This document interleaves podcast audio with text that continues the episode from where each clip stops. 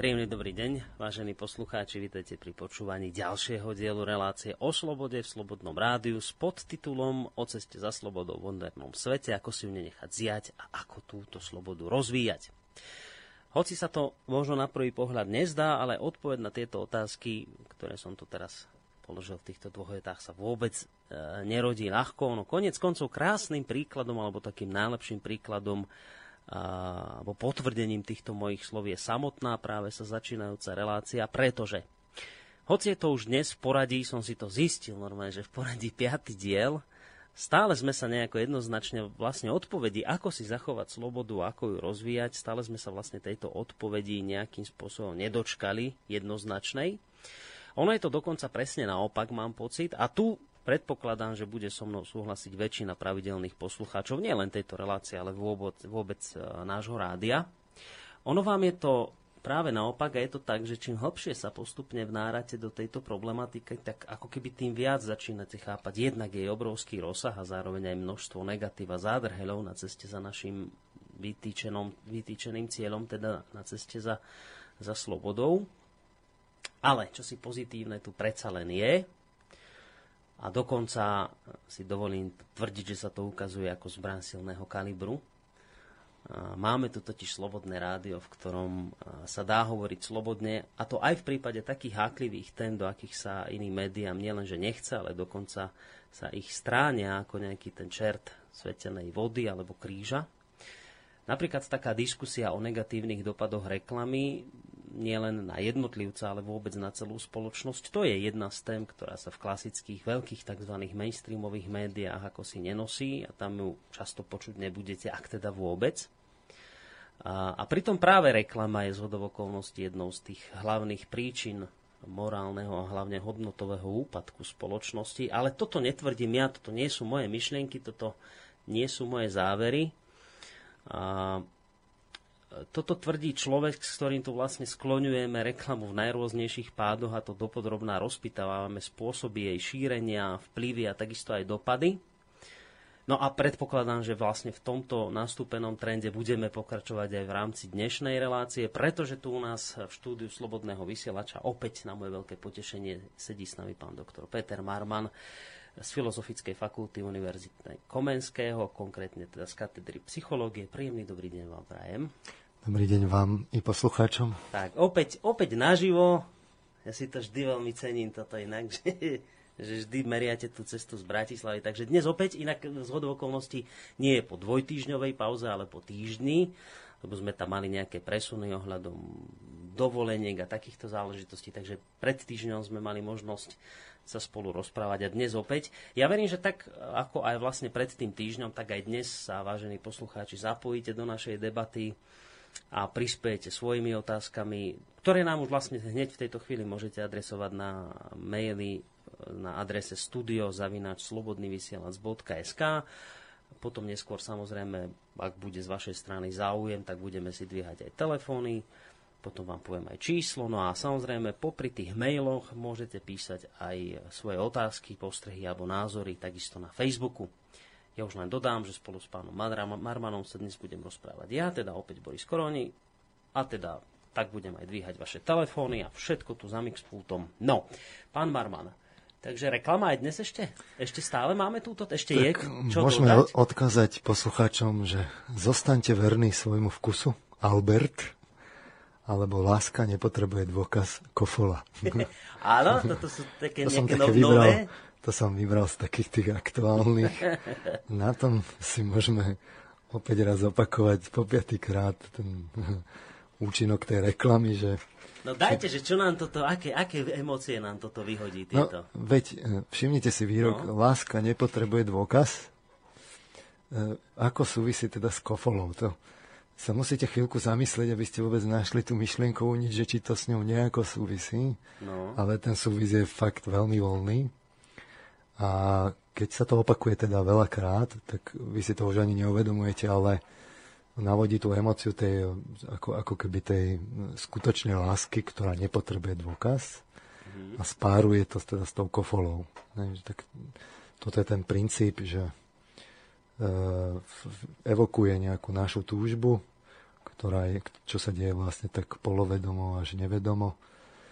Spojí to s tým e, výrobkom a opakuje, opakuje, opakuje, až sa to takýmto spôsobom zadratováva do nevedomia. Tam už tie voľné asociácie, tie myšlienky, že ako to spolu súvisí, to tam už nehrá rolu, to sa nadratováva fakt s tou, s tou emociou, aby zrazu prídete ku kofole, spomeniete, spomeniete si na heslo, že láska nepotrebuje dôkaz a vás trochu tej, tej emócie tak zaplaví. Inak alebo... ale že, že keď som vás pozorne počúval v tých predošlých dieloch, toto nie je dobre, že ste si ten slogán zapamätali. Ja to už ste tak jemne zadrátali. si ho zapamätal kvôli tomu, aby som ho mohol takto. poslucháčom povedať. Aha, tak potom je to všetko v poriadku. Ja som sa bál, že sa vám Vyberal to stalo, že nejak podvedome. Také špeciálne, som si nechal aj napovedať. Čiže toto je také fakt, že do očí bijúce, že láska nepotrebuje dôkaz kofola. A samozrejme, nemá zmysel teraz tú kofolu nejako pra, pranierovať vo veľkom. Ho, hovoril som to aj minule a hovorím to opäť. Robia to skoro všetci, takže len e, je to skôr pre poslucháčov, ako si to všimnúť. Mm-hmm. My sme, aby sme to len fakt veľmi stručne zhrnuli, hovorili, že sa e, týmto spôsobom vždy tie výrobky vlastne párujú s nejakou emóciou. Mm, a e, hovorili sme si, že ale z hľadiska dlhodobého sa túžba po výrobkoch e, vlastne po, postupom času transformuje do zvýše, zvýšenej túžby aj po peniazoch. Mm-hmm. A túžba po peniazoch skôr či neskôr, ak sú teda možnosti, príde až k moci. Čiže sme si hovorili také tie tri premeny konzumných motivov, výrobky, peniaze, moc kde na konci je tam úzka skupina elít, oligarchov alebo magnátov, ktorý, pre ktorých ten, tá koncentrácia moci je vlastne e, vyjadrená v tých peniazoch a peniaze sú dnes hlavný zdroj moci v mhm. súčasnosti. Hej, že kedy si to mohlo, mohli byť ideologické veci alebo nejaké rodové línie, aristokracia a podobne. Dnes sú zdrojom, penia- zdrojom moci peniaze. Mm. Uh, hovorili sme si, že v tej jednej generácii, keď sa to podmienuje, tak uh, to, keď, keď sa vypne to podmienovanie z psychologického hľadiska, tak to začína sa postupne rozpadať tie väzby a odznieva to. Ale hovorili sme si, že z dlhodobého hľadiska je nebezpečné na tom to, že, že to príjmajú deti. V predškolskom veku príjmajú nekriticky, magicky, absolútne napodobňujú dospelých neskôr od autorít príjmajú roli, úlohy, e, postoja, názory z, z, od, od svojich vzorov, hlavne z médií plných reklamy.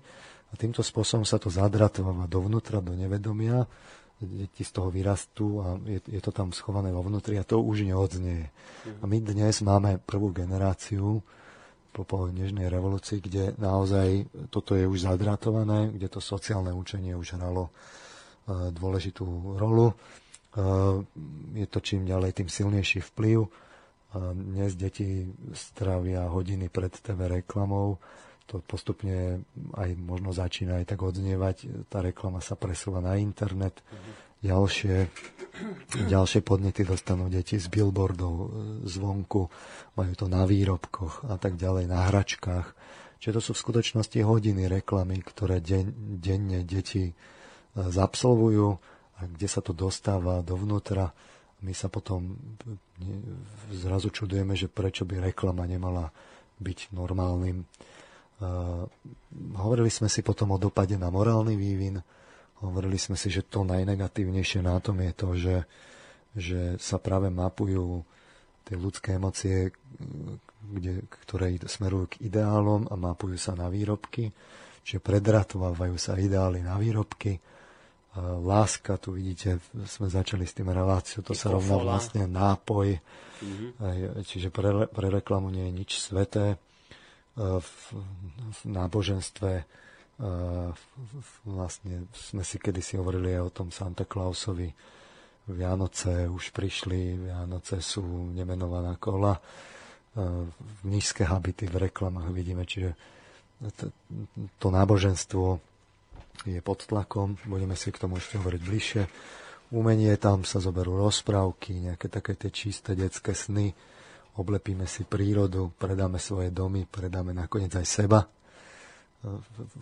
V jednom veľkom reklamnom popárte a vo vede zapriahneme, vedu zapriahneme ako lepšie manipulovať a tak ďalej, ako, ako uh, vlastne čo, na, čo najlepšie podmienovať, najúčinnejšie, vymysleť nové výrobky a predať to ľuďom. O tom si tiež budeme hovoriť. Čiže v skutočnosti dopade na morálny vývin reklama dlhodobo rozleptáva etické základy spoločnosti a my sa aj ukážeme, že vyplávajú potom nevyhnutne zvieracie také toto zvieracie evolučné v nás, tie, tie, tie púdové A to nám poviete všetko, všetko dnes tieto To veci, poviem dneska, lebo minule som to tak hovoril, tak trochu načestné slovo.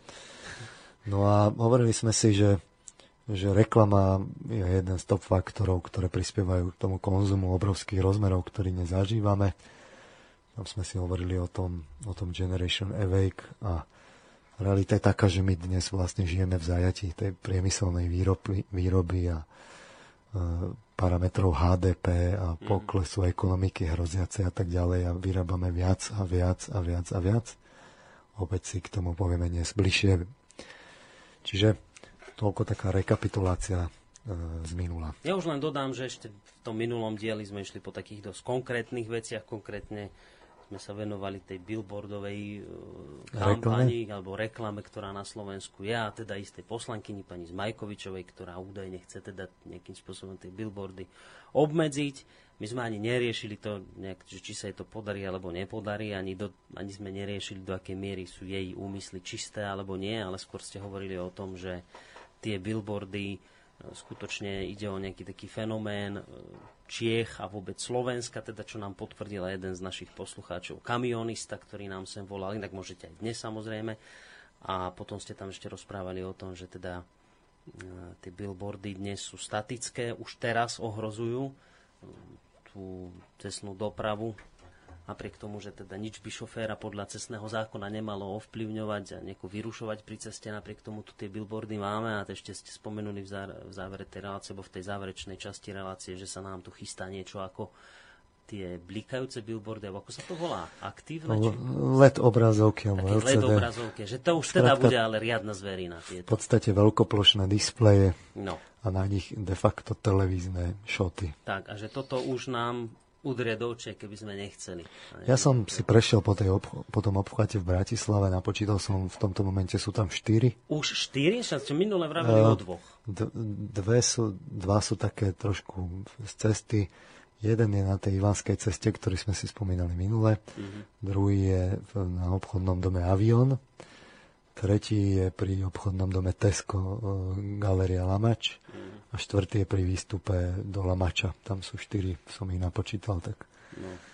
snať som žiadny ne, nezmeškal, no. ale sú už skrátka štyri a vo tam... všetkých štyroch som videl jasné uh, prekračovanie kontrastu a svetelnosti, zjavné, veľmi rýchle premeny obrazu s, dôrazom na upútanie, čiže tie billboardy evidentne sa snažia odpútať pozornosť my sme si minule hovorili ten argument, že, že však to môže byť pre spolujacca, ale v skutočnosti naozaj platí to, čo tam písal jeden ten poslucháč, že ten vodič musí preveriť e, vlastne, či to súvisí s tou cestou alebo nie. Čiže e, keby bol ten vodič zodpovedný, tak sa musí vlastne pozrieť, čo sa to tam hýbe. Mm-hmm. A aj keby nebol zodpovedný, tak aj tak tie, tie billboardy strhnú tú pozornosť mm-hmm. svojim smerom. Čiže je, bude v rozhodne zaujímavé sledovať a ja, ja si to tak ako budem sledovať a s každým tým ďalším letkovým eh, billboardom to si to, ako, ako to bude, budú pokračovať tie relácie, tak si povieme, že ďalší pribudol a ďalší pribudol a som zvedavý, že keď ich budú fakt desiatky, že, že kedy vlastne zareagujú tí poslanci. Že... No počujte, ne, keby, sme, keby sme takú vec urobili, teraz mi tak napadlo, že by sme nejak tak verejne vyzvali túto poslucháčov, že kto by chcel v tejto veci nejak niečo urobiť a že napríklad ministerstvo by mohli napísať nejakú na základe e, slobodného prístupu k informáciám otázku, že či vôbec niekto riešil dopady týchto uh, letkových billboardov na plynulosť a bezpečnosť cestnej premávky. Takúto aktivitu by mohli poslucháči vykonať, nie smerom k ministerstvu. Tak ale... je otázka, že či ministerstvo vnútra má nejakú dopadovú štúdiu vôbec, čo sa týka statických billboardov. Uh-huh. A či má do, dopadovú štúdiu, čo sa týka e, tých dynamických billboardov, ktoré prichádzajú na tých obrazovkách. To, toto na základe infozákona je samozrejme e, informácia, ktorá je zistiteľná. Uh-huh. Rozhodne by to aj mňa zaujímalo, že či teda to vôbec niekto niekedy zisťoval a za akými výsledkami. Možno to by bol taký prvý krok. E, stavebné úrady na základe niečoho musia po, ako udelovať to, to povolenie na výstavbu takých billboardov, tak je otázka, že či e, vôbec toto sa pri tom stavebnom povolovaní, povolovacom mm-hmm. procese zohľadňuje. Ak nie, tak uh, hovorili sme si, že v tomto smere by malo konať ministerstvo vnútra, ktoré deklaruje, že mu ide o bezpečnosť na cestách, má N kampaní ako policajtov, akcií policajných a tak podobne. Čiže toto je jeden z takých námetov na zlepšenie, že kde, eh, kde, kde, kde tu naozaj tú, to, tú bezpečnosť na cestách zvyšovať. Čiže mm-hmm. toto sú asi také prvé kroky, ktoré by mňa tak z fleku napadli. Priznám sa, nie, nie, Nerozmýšľal som na tým nejako špeciálne, ale keď má nejaký poslucháč záujem, tak... Tak to by bolo veľmi na milé, keby info naozaj... zákona, to nie je ani veľ, veľké úsilie, to je len sformulovanie, sformulovanie príslušnej požiadavky a zaslanie vlastne na ministerstvo. Ja sa samozrejme nechcem už nejako hlbšie k tejto téme vrácať, lebo minule sme jej venovali celú reláciu, ale, ale môže sa stať, že taká situácia, že ministerstvo by takúto dopadu už tu vôbec nemalo teda urobenú? No, podľa mňa sa to môže stať. Fakt by ma zaujímalo, či je a čo v nej hlavne je, lebo tam by mali byť e, naozaj psychologické výskumy a citované a tie naozaj, ak to nejaký poslucháč poslucháč e, zistí, že či bol, bola dopadová štúdia alebo nebola, môže to poslať do slobodného vysielača, môžeme sa na to pozrieť. No určite, Mňa by to naozaj by ste v tomto smere dali nejaké odborné rady potom, keby no, niečo Jasne, však veď to je, je to odborná otázka. Mm-hmm. Hovoril som o pozornostných experimentoch. Hovoril som, že boli aj na, u nás na katedre robené. Čiže tam to treba brať bez emócií, jednoducho. To je odborné stanovisko. No a tu by sa nám naozaj zišlo, lebo ak je pravda, a zase nemáme prečo neveriť našim poslucháčom, kamionistom, ktorí hovoria, že toto je fenomén Čiech a Slovenska, tieto billboardy, tak potom by naozaj bolo dobre zistiť na základe čoho, na základe akého rozhodnutia ministerstva alebo už ktorý príslušný úrad o tomto rozhoduje, že ich tam práve dá, či sa naozaj riadi nejakou dopadovou štúdiou. Takže ešte tak na úvod tejto dnešnej relácie, vážení poslucháči, ak vás táto téma naozaj zaujíma, chceli by ste konkrétne pomôcť konkrétne nejako priložiť ruku k dielu ohľadom zlepšenia súčasného stavu. Je nám niekto telefonuje. Ja skúsim zobrať aj, aj poslucháča, možno má otázku k tejto téme, ktorú teraz rozoberáme. Dajte sluchadla na by ste počuli. Príjemný dobrý deň, počujeme sa? Halo. Dobrý deň, počujeme sa veľmi dobre. Dobrý, dobrý, nech sa... Uh, ja som ten kamionista, čo volal minulý týždeň. Áno, áno. Dobrý večer. Dobrý, dobrý deň. A ja som si to za ten týždeň tak všímal, čo behám po Európe. Áno. Neviem zákony ani predpisy, čo máte napríklad v Rakúsku alebo v Nemecku. Ale všimol som si jednu zaujímavú vec, že napríklad, keď ide diálnica e, cez nejakú priemyselnú časť, nejakú priemyselnú zónu, dokonca v blízkosti diálnice nie sú ani označenia alebo reklamné firiem e, svietiace. Až od nejakej vzdialenosti sa mi to vidí. Teda ako, neviem tie predpisy ani nič, možno, že to je náhoda, ale proste neexistuje, aby bola hala výrobná vedľa diálnice a bolo tam vysvietené, že proste názov firmy alebo niečo také. Hm. Takže to je taká poznámka ešte k tomu minulajsku, čo sme sa bavili o tých billboardoch. Mm, no tak ďakujeme veľmi pekne no. za, tento, za tento ďalší... Ja ďakujem, ja ďakujem za pesničku, čo si mi Boris zahral. No, za málo. Dobre, no, tak dúfam, že potešila. Majte sa pekne do počutia. No, počutia. No, e, rozhodne je minimálne na zamyslenie ak sú, ak sú billboardy v tesnej blízkosti dopravných značení. Mm-hmm. tak to je už naozaj také do očí bijúce. Takže toľko asi tá poznámka k tomu, že ako to je na tom západe, že zrejme tam uvažujú ešte racionálne a, a tie, nedevalvujú si vlastne tie značenia, mm. ne, nedávajú si tam tie distraktory, ako som to nazval psychologicky, odpútavače pozornosti k cestným značeniam.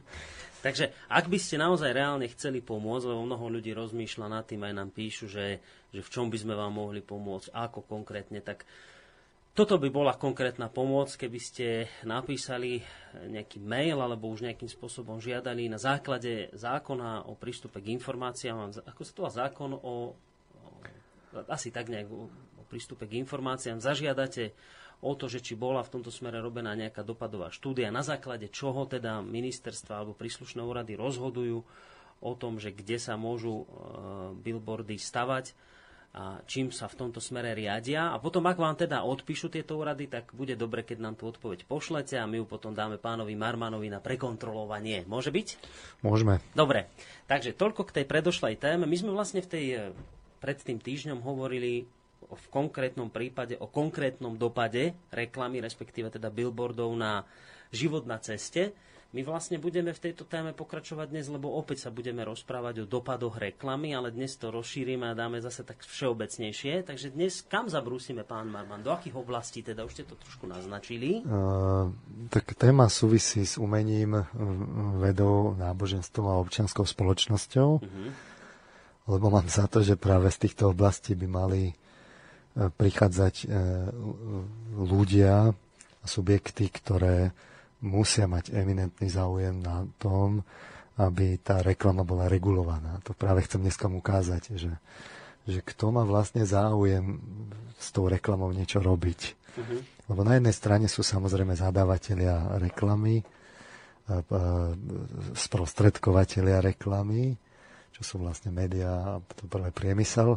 Ale na druhej strane sú tí, ktorým to vlastne ničí tú ich oblasť. Poškodzuje ich. Uh-huh. Takže uh, práve to som chcel dneska sa k tomuto dostať, že, že v skutočnosti je v záujme aj umelcov, aj cirkevných predstaviteľov a náboženských predstaviteľov, aj vedcov, aby uh, naozaj reklama uh, bola regulovaná fakt v tom rámci, v ktorom bola kedysi zamýšľaná, aby bola informatívna a presne vymedzená a nie takáto prebujnila, lebo v tých následkov na spoločnosť je jedna vec, že to má následky na spoločnosť, mm-hmm. ale v, v tých ďalších ako sekundárnych dopadoch na tú spoločnosť to ničí práve tieto pom- spomínané oblasti a to, si, to by som rád dneska ukázal, že ako no, konkrétne. No, ja budem tiež a dúfam, že ma zase frustrujete. No, zase Takže z toho. Zrejme no. budeme pokračovať v našej tradícii, že skončíte po tejto relácii frustrovaní.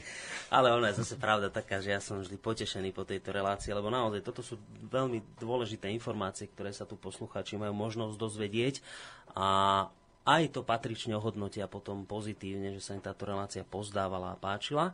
Takže my sme si už vlastne v tých predošlých dieloch, a teraz ste to len s koncom sám povedali, že na priemysel, ktorý je teda zadávateľom reklamy, ale ani na tých, ktorí tú reklamu ďalej šíria, teda média. A ani tí, ktorí by ako by mohli tú reklamu obmedziť, politici na týchto sa spolahnúť nedá, v tom, že by nejako si vypustili kapre sami rybník, ako sa hovorí, a že by nejakým spôsobom zámerne sami obmedzili reklamu. Takže hovoríte, že tí, ktorým by na to malo v prvom rade záležať, lebo to ich samotných poškodzuje, sú teda ľudia z oblasti kultúry, ľudia z oblasti vedy a ľudia, ktorí teda fungujú v rámci náboženstva. Toto sú oblasti, ktoré by sami mali tlačiť na to, Potom tretí sektor, ktorému ide o občianskú spoločnosť. A ešte ten, ešte, takže štyri také, také závažné okruhy.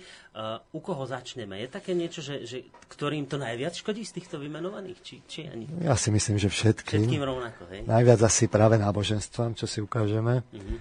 Ale začal by som umením. Dobre ale skôr než si začneme, tak si musíme taký jednoduchý psychologický model človeka postaviť pred seba, aby sme to videli fakt no. taký jednoduchý. Čiže na jednej strane má člo, človeka totiž to treba chápať ako viaczložkovú bytosť. Že na jednej strane má to telo, telesné, ale tú fyziologickú zložku. Tu v konečnom dôsledku skúmajú prírodné vedy ako biológia, medicína, fyziológia. Na strane druhej ale človek má aj vedomie, alebo psychiku, mysel, alebo náboženský duch, myšlienkovú, respektíve tvorivú zložku, tam je tých, tých názvov viac. Mm-hmm. Skrátka niečo, čo skúmajú spoločenské a humanitné vedy, odjak živa, už od, klasi, od antiky, filozofia. Čiže to sú také ako keby dva póly človeka, že na jednej strane to telesné, mm-hmm. na druhej strane tá mysel a medzi tým niekde sa nachádza naša emocionalita, ktorá sa tak prikláňa na, na obidve strany a z, môže byť viac alebo menej z niektorou z nich spojená, to si ukážeme. A e, tam niekde vlastne je tá, je tá psychológia, ktorá to skúma niekde na pomedzi tých prírodných a spoločenských vied. Mm-hmm. Ponechajme teraz e, stranou diskusie, že čo je čoho dôsledkom, že či telo je vlastne výsledkom nejakého božieho stvorenia a teda na začiatku bolo vedomie a mysel a potom až telesné, alebo je to naopak, že skrátka čo bolo skôr, či vajca alebo sliepka. Zdôrazňujem, že táto otázka je z pohľadu dnešnej vedy, tej klasickej empirickej, nevyriešená, stále je nevyriešená, aj keď je také všeobecné alebo väčšinové očakávanie, že že to, to, to vedomie je vlastne výsledkom tej, tej, tej hmoty, mm-hmm. tých, tej, toho tela, ktoré sa vyvinulo v evolúcii, tak a, Inak vášnivým zastancom tejto teórie je pán doktor Ludvík Nábielek, psychiatr, ktorý sem chodieva po vás. Inak, vidíte, to som zabudol, prepašte, teraz vám trošku preruším tú niť myšlienok, ja som zabudol povedať jednu vážnu vec, že my dnes budeme mať trojhodinovku, lebo pán doktor sú na dovolenke, preto mi to napadlo. Ale to som hlavne chcel tým povedať, že pán psychiatr je ten, ktorý tvrdí, že teda vedomie to je len teda ten obal, to, ten mozog a tá kvora mozgová hmota a tak. A, a potom sú ešte aj iní. Sú, sú takí, sú takí, uh-huh. ale uh, faktom je, že neviem, som vyštudoval aj teda umelú inteligenciu a zrovna asi mesiac dozadu som bol na, na konferencii vedeckej že kognícia a umelý život, kde boli teda kapacity z Československa ohľadom práve umelej inteligencie a teraz tak rozmýšľali, to je taká pravidelná konferencia, to už bola tuším 19. alebo 15.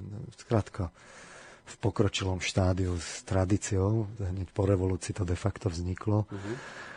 A e, tak rozmýšľali, že kam to ďalej ťať a tak si tam tak ťažkali, že v tej robotike, že v umelej inteligencii, že také tie, tie, tie oblasti ako, ako končatiny, pohyb a senzory a tak, že tam sme urobili fakt prudký e, pokrok a progres e, dopredu. To, mm-hmm. to, to konec koncov možno vidieť aj na tých zariadeniach, ktoré nás obklopujú.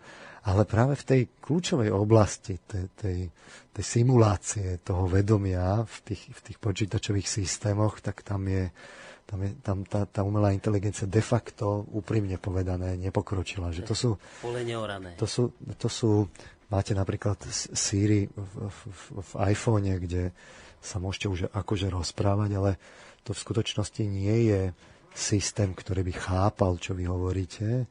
To je, to on vlastne ako keby vyhľadáva v databázach a podľa toho nejakým spôsobom odpovedá. Mm-hmm. Čiže ta, také to, to očakávanie, že tu budeme mať naozaj tú umelú inteligenciu, tak to, tá, tá, tá umelá inteligencia vlastne na to, na to, ako si to tak uvedomuje, že tam má, tam má v tom pôvodnom cieli hlboké sklamanie tam je a to pritom sa vlastne, ono to malo takú genézu, že najskôr si všimnite, že v 60. rokoch 20. storočia bolo také všeobecné očakávanie, že ku koncu storočia už budeme bežne chodiť po mesiaci. No, ja AC Clark tam mal to dielo Odisea, vesmírna Odisea, tak to už to fakt dneska sme už mali chodiť po slnečnej sústave bežne. Uh, v 80. rokoch to, to trošku tak ako keby e, polavilo s tým, s tým vesmírnym výskumom, ale bolo zase také očakávanie, že tu budeme mať všade okolo nás také tie inteligentné roboty a budeme sa s nimi rozprávať a tak ďalej. A ako beží ten čas, tak tie očakávania sú čoraz také realistickejšie a realistickejšie a tá, tá robotická budúcnosť je taká vzdialenejšia, vzdialenejšia. Nie, že by okolo nás nebola tá umelá inteligencia len robí také elementárnejšie veci, ale nie takú tu, že by sa vyrovnala tomu človeku. Mm-hmm. aj keď teraz vlastne poslednú dobu bolo také, že je tzv. Turingov test, že, že ako spoznáte, že je nejaká bytosť, tá, tá umelo inteligentná, že už sa vyrovná človeku, no že budú spolu četovať e, dva subjekty a človek sa na, ten, na, na tú, tú komunikáciu medzi nimi bude pozerať. Uh-huh. A keď to človek po 15 minútach nespozná, alebo po pol hodine, že ktorý z nich je vlastne e, počítač, a, stroj, no. ktorý to, takže že potom je to vlastne umelá inteligencia, že to je už rovnocené človeku. Mm-hmm. No ale to dnes v podstate robia aj ako študenti, ako také programy, že, že odchytávajú tú, tú četovú komunikáciu na tých internetových fórach, zaznamenávajú si to do veľkých databáz, ktoré mm-hmm. si tak ako indexujú a teraz e, potom pustia takýto nejaký program do, do takej komunikácie s niekým a e, vlastne t- ten princíp fungovania je veľmi jednoduchý, že ten dotyčný človek napíše nejakú vetu uh-huh. A teraz on v tej databáze vyhľadá najbližšiu takú vetu, ktorá, ktorá obsahuje všetky tie slova alebo, alebo tie, tie hlavné z nich, ktoré skrátka ako keby tou šablónou najbližšie a, a jednoducho to, to, to tam dá naspäť. A mhm.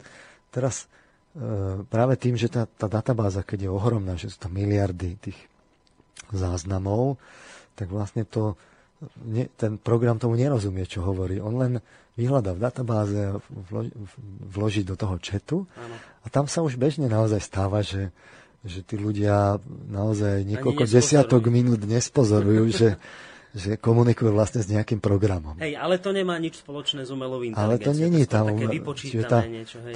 Tá, ten Turingov test v vhodnom význame my sme už vlastne splnili, ale nie je to ten Jasne. výsledok, ktorý si Turing myslel. No my sme zlé kritéria si dali. No, že Čiže, to, jasné. no a, te, a to nehovorím o tom, že, že v posledných niekoľko málo rokoch, fakt niekoľko málo rokoch, e, dochádzal, dochádzal, došlo k zásadnému prekopaniu našich poznatkov o fungovaní mozgu. A, a tiež aj o genetike. Hej, čiže v tom, v tom mozgu zrazu, kedysi, ja si pamätám ešte v 90. rokoch, tam tá ako triezvela tá umelá inteligencia, tak sa začal pozerať, že neskúšajme my teda toho človeka teda naprogramovať tú umelú inteligenciu tak, že si nevšímame človeka, ale skúsme sa z neho poučiť. Mm-hmm. A boli tak, také modely tých, tých umelých neurónových sietí, no a boli matematické a sa to modelovalo a skúšalo, narazilo to No a sa zistilo, že, že vlastne ten, ten jeden jediný neurón, ktorých tam máme v tom mozgu miliardy, je vlastne sám o sebe e, tak zložitý, že vždy som počul vetu, že my ten jeden neurón musíme simulovať jedným počítačom, aby sa to celé zachytilo a potom je to celé o tom prepojení tých počítačov. Mm-hmm. A toto počúvam už, už v podstate 15 rokov a pritom je známe z tej počítačovej branže, že každých 1,5 roka sa zdvojnásobí výkon tých počítačov. Aha.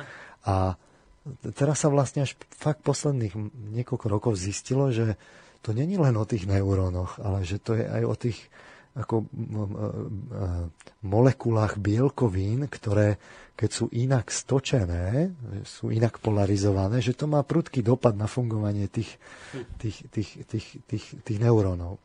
Čiže v 90. rokoch sa predpokladalo, že tie, tie neuróny komunikujú len cez synaptické spoje. A potom sa zistilo, že vlastne oni komunikujú aj s úplne vzdialenými oblastiami, že sú neurotransmitery, ktoré sa posielajú v mozgovom miešnom moku do úplne odlahlých častí a tak ďalej. Zistilo sa, že sú fakt látky, ktoré v minimálnych množstvách výrazne ovplyvňujú funkciu mozgu. No a teraz sa zistilo, že to není len o tých neurónoch, ale že to je aj o tých bielkovinách, ktoré tam sú a že to súvisí s kadečím, s pamäťovými záznamami a tak podobne. A čiže zásadné prekopanie toho pochopenia toho mozgu sa udialo v, v, v posledných rokoch. A a celý čas počúvam, že už to vlastne skoro máme, uh-huh. že už je to len, že už sme to skoro pochopili, už len je to také, že je to také zložité. Uh-huh. Ale vždy sa potom ukáže, že niečo zásadne nové sme objavili, čo, čo vlastne ukázalo, že, že dovtedy sme to ne, nepochopili, uh-huh. ne, vôbec sme, že sme to chápali úplne zjednodušene. A, ale to si už nikto ako si nepamätá a v tej, v tej laickej verejnosti už zostane len ako keby to očakávanie, že fakt je to o tom mozgu. A teraz ja netvrdím, že to není v tom mozgu, alebo že to je v tom mozgu, ja len tvrdím, že toto nikto nikdy zatiaľ nedokázal. Uh-huh, uh-huh, že to, že sa ukáže, že niektoré tie štruktúry mozgové fungujú mechanicky, to ešte nič neznamená. Však aj, aj naše svaly fungujú čiste mechanicky. To je mechanická sústava kosti, na ktoré sa upínajú šlachy a, a vlastne sú tam, sú tam svaly, ktoré sú nejakým spôsobom inervované, ale, ale pokiaľ nechápeme uh, tú kľúčovú funkciu mozgu, tak my nemôžeme povedať, že to je len v tom mozgu. A, a to zrovna tak nemôžeme povedať ani, že to v tom mozgu nie je. Mm-hmm. Čiže každý úprimný e, neurokognitívec musí skonštatovať, keď sa spýtate, že či chápe tým, tomu fungovaniu mozgu v tej komplexnosti, musí skonštatovať, že nechápeme, že, že fakt, teraz je fakt taký pekný čas, že, že tie, tie, tie poznatky sa prekopávali zásadným spôsobom, aj v tej genetike, aj v, tom, v, tom, v tej neurofyziológii a neurokognitívnych vedách. A, a, a toto znamená, že to je celé hypotéza. Či jedným alebo druhým, druhou stranou je to hypotéza. Tak by sme k tomu mali pristupovať, keď chceme byť nepredpojatí. Z nášho pohľadu e, je jedno, že čo bolo skôr, či vajce alebo sliepka. Faktom ale je, že máme máme na jednej strane to, to telesné, na druhej strane tú mysel. Niekde v tom v takom ušom slova zmysle, niekde medzi tým tie emócie, ktoré sa tak, ktoré robia takého spojovníka. Mm-hmm. Raz tam, raz tam. To si ešte ukážeme. A je z tohto pohľadu jedno, že či máme ateistickú trojčlennosť takú, že fyziológia, emocionalita, kognitívne procesy, ako to je povedzme v učebniciach dnešných psychológie a neurofyziológie, alebo je to taká tá náboženská trojčlenosť, že, že telo, duša a duch. Hej? Mm-hmm. V, v modifikáciách tých názvov tam sú rôzne názvy. Skrátka, na jednej strane máme telo, na druhej strane máme mysel. No a teraz uh, skúsme teda zájsť, keď sme si to takto povedali k tomu, k tomu, k tomu umeniu, mm-hmm. a skúsme sa pozrieť na tie emócie v človeku, práve na, do toho stredu, kde sa to tak ako pripája buď na jednu stranu alebo na druhú. Čiže uh, a tomu zodpovedajú potom aj tie teórie psychológie emócií, že my máme väzbu medzi tel, tým telom a emóciami. Na jednej strane máme väzbu medzi emóciami a myšlienkami na druhej strane. Medzi telom a emóciami je to také, že, že ono to ide oboma smermi. Obidvoje sa to ovplyvňuje navzájom. Mm-hmm. Čiže vy, keď máte nejakú emóciu, tak viete zčervenať, rozbuší sa vám srdce, skrátka má to dopad na to telesné, začnete e, prudšie dýchať, pri hneve sa vám napríklad vylučuje adrenalín do tela a tak podobne. Sú tam známe tie mechanizmy e, vylučovania vnútorných žliaz a tak podobne. Celé to prostredie organizmu sa na základe tých emócií vlastne nastavuje. Ale na druhej strane aj to telesné ovplyvňuje a vyvoláva emócie. Mm-hmm. Hej, a e, čiže príkladom môže byť, ja neviem, dráždivosť, povedzme, sexuálne dráždenie, ale môže byť aj také, také rafinovanejšie. E, sú tam totiž to také spätné väzby, že emócia vzbudí nejakú, nejaký prejav v tele, v telesných procesoch, tie viac zase posilnia emóciu, tie zase viac posilnia telesné prejavy, takto sa to ako keby točí. Mm-hmm. Príkladom je napríklad pozeranie hororu. V horore, na začiatku, keď pozerávate horory, tak na začiatku to není také napínavé, ako je to neskôr, keď to vygraduje. A teraz si všimnite, že v tých hororoch častokrát bývajú použité práve ako keby také tie zvukové prejavy. Aj to vidíme na tých hercoch, že ktoré súvisia práve s tým, s tým telesným, že pustia vám tam také búšenie srdca, že vám to tak tudu, tudu, tudu, búcha alebo tak ste zadýchaní a oni vám to tam púšťajú. A prečo vám to tam púšťajú? No púšťajú vám to preto, lebo zistia, že to má spätný vplyv na, na posilnenie emócií. Podobne v, v komédiách, v tých, tých, tých sitcomoch vám vlastne pustia smiech, Lebo sa ukazuje z tých psychologických výskumov, že, že my máme tendenciu to tak ako keby podliehať tomu a potom nám to prípada také vlastne v skutočnosti humornejšie, než to je. Čiže keby tam, ten, keby tam tie telesné prejavy neboli, tak by to nebolo potom také pútavé. No a fakt sa môže stať, že my sme nahnevaní, rozbuší sa nám srdce, viacej dýchame a potom výsledkom je, že sme viacej nahnevaní, lebo to viacej prežívame a takto sa to točí. Hej, čiže to je väzba medzi tými telesnými emóciami, ale je aj, má aj vplyv naše myslenie na emócie. Keď hodnotíme situáciu nejako, tak e, prídu nejaký druh emócií, ako keď ju hodnotíme inak. Príklad, keď nejakú situáciu vyhodnocujete, že sa udieva niečo neočakávané, niečo, čo vám nevyhovuje, čo nechcete, a niečo také náhle, uh-huh. tak máte, máte, máte z toho buď takú, takú tú, a, taký ten neurotizmus, alebo povedzme strach. Skrátka, vy keď to takto vyhodnotíte, tak je skôr taká tendencia potom zažiť nejaký konkrétny druh emócie. Hej, povedzme strach v tomto prípade. A naozaj boli o tomto robené také kartičkové výskumy, že bol ľuďom povedaný neutrálny príbeh, jeden, a boli im dané také potom náhodne vylosované kartičky, kde sa im povedalo, že situáciu máte pod kontrolou, viete ju ovplyvniť, čakali ste ju a tak ďalej. A druhým bolo práve naopak. A potom sa ich spýtali, že aké emócie zažívali. Uh-huh. No tak podľa toho vylosovania tých kartičiek sa vlastne ukazovalo, že zažívajú iné. Pri tom istom príbehu. Hm. Hej? Uh, ale naopak aj emócie majú vplyv na myslenie, že my keď niečo emočne prežívame, my zrazu tú situáciu celú hodnotíme inak a takto sa to opäť môže točiť, že my ju potom hodnotíme inak, už tam zrazu vidíme to všetko, čo, čo, čo vlastne tam nechceme vidieť, potom sa nám to celé potvrdí, lebo my to tak racionálne vyhodnotíme, že, že to tak musí byť, to v nás vyvolá ďalšiu posilnenie emócie, potom si už vôbec nevšímame také veci, ktoré sú v protiklade s tým, čo si všímame. A takto stále dokola. Čiže ten človek je taký trošku v tých zložkách taký komplikovanejší v tom, že medzi nimi sú väzby a o, o všetkými smermi sa to dá tak ovplyvňovať a dokonca sa to tam dá tak vzájomne točiť, že človek ide do takej akoby vývrtky a celé to tak začne sa maximalizovať. Hej? Hm. Hovoríme tomu, prepašte, zavier, že také samonasieranie niekedy funguje. Že, Samohec.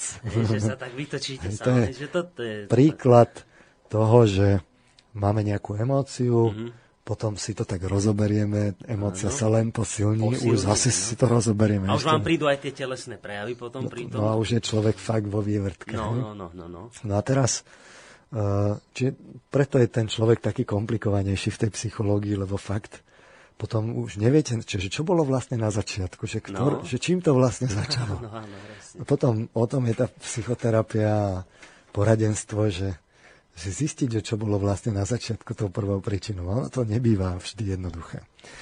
No a teraz eh, eh, vráťme sa teda k tým emóciám. Že, mm, eh, emócie sú evolučne starší systém, keď sa pozrieme do evolúcie, a myslenie je ten mladší. Čiže na začiatku sa formovalo nejaké tie telesné procesy, potom sa zrazu k tomu začali formovať tie emócie začali byť zvieratá, ktoré už začali mať tú dráždivosť postupne ten emocionálny systém vyvinul sa v mozgu tzv. limbický e, systém, limbický mozog emocionálny.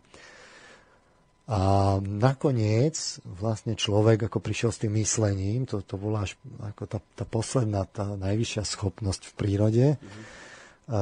a evolučne aj najmladší systém, to je ten náš veľký mozog s veľa závitmi taký, že už musí byť pokrčený, lebo by sa tam do tej našej hlavy ne, nezmestila tá mozgová kôra. Čiže e, treba si ale uvedomiť, že my v princípe e, nemáme len jedny akoby emócie v sebe, my v skutočnosti máme dvoje emócie. Máme jedny tie nižšie, takzvané, sa to v psychológii volá zvieracie, mm-hmm. tie, ktoré sú spojené hlavne s tým telesným, to sú tie staršie. Ktoré to sú tie staršie, ktoré, hmm. boli, ktoré, fakt v sebe máme. Ja vždy študentom odporúčam, že schválne si vyskúšajte postaviť sa pred zrkadlo a vyceriť na seba zuby. Že, že, lebo to má, to má dva, dva také zaujímavé dopady. Jedna vec je, že, že vidíte niekoho ceriť zuby, že čo to vo vás vyvolá? Akoby, akú emociu, že budete prekvapení, že ako, ako dobre tomuto to výrazu tváre rozumiete. Okamžite to vo vás vyvolá emócie, ale tak naozaj poriadne vyceriť zuby. A druhá vec je, keď to vidíte v tom zrkadle vyceriť zuby sami seba. Si tak uvedomíte, že to tam niekde vo vnútri máte. A my tak žijeme v tom civilizovanom svete a sme akože civilizovaní a my sa bežne nedostávame do situácií, kde tie bazálne zvieracie emócie z nás idú.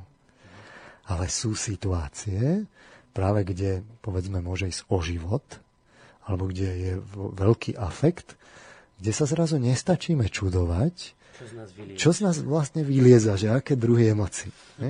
A práve toto vycarenie tých emócií je taký, taký pekný, pekná ukážka, lebo to vidíte, že to tam niekde je a vidíte to sami na sebe, že je to vlastne vo vás.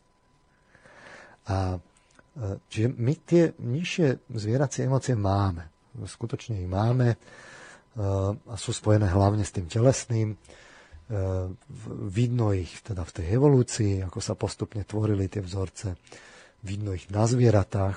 To je také zaujímavé, že sa pozrite na tú mimiku toho psa. Zrazu to, to cerenie zubov nemajú len ľudia, ale hlavne tie zvieratá. My tomu rozumieme a oni zase rozumejú nám, že keď vyceríte na, na psa zuby, tak on spozornie, ak, to je, ak je ostražitý, že, není, že vie, že to robíte akože len zo žartu. Čiže vidno, vidno to na zvieratách. Iniciujú sa krátko po narodení, alebo dokonca pred narodením už sú také tie vzorce. Majú jasné tvárové výrazy, E, možno im namapovať látky v tele, ktoré sa vylučujú. Herci ich vedia dobre zahrať. Prichádzajú z nevedomia, z hlbšieho nevedomia a my sme pri nich vlastne takí pasívnejší, že máme pocit, ako keby nám prišli. Nie, že my sme ich vyvolali, ale, ale nám prišli. A nájdeme ich v rôznych kultúrach, kde kade. To boli na to výskumy, že uh, uh, napríklad Ekman robil takéto, že nafotil Američanov a išiel do, na Tichomorský atol teraz ukázal tým miestnym domorodcom tie fotky a že, že či tomu rozumejú, že, že, čo, že čo tam vidia. Skutočne zistil, že sú, sú tvárové výrazy, ktorým dobre rozumejú, sú tvárové výrazy, ktoré sú nejednoznačné, kde je kultúrny vplyv, Takisto zvieratá majú tvárové výrazy, povedzme šimpanzi, také, ktorým vy nerozumiete, sú také nejednoznačné. Ale nič menej ten, ten Ekman potom prišiel s tými, zase si nafotil tých, tých tichomorcov, prišiel k Američanom a, a jedni rozumeli si tak navzájom a uh-huh. rozumeli si povedzme v emóciách strachu, hnevu, radosti, smútku, prekvapenia, znechutenia. To boli také, sa to volá, že také základné emócie, alebo primárne. A to sú práve tie, ktoré, ktoré vy niekde nájdete u tých, u, tých, u, tých, u tých zvierat. Nájdete tam aj iné také tie základy, povedzme toho materského citu, ale už nie tak celkom v tých tvárových výrazoch. No a toto, toto my v sebe máme ako také tie, tie nižšie zvieracie, ale máme aj, ako s ľuďmi prišli, prišiel aj nový druh emócií, proste citov, ktoré ktoré vlastne u tých zvierat nenachádzate, že sú seba hodnotiace a hodnotiace, najskôr, že vína, hamba, obdiv, krása, ale aj humor. Hej. A postupne to ide ako čoraz viac a viac sa tieto emócie práve prepájajú e, s, tým, s tou myšlienkovou, obsahovou časťou, s tou myslou, že vy musíte dodať obsah a keď sa to tak deje, tak sa dostávate potom k etickým, estetickým a intelektuálnym emóciám. Hej, čiže k morálke v podstate, k estetike, tak, také po, poznávanie pravdy a podobné.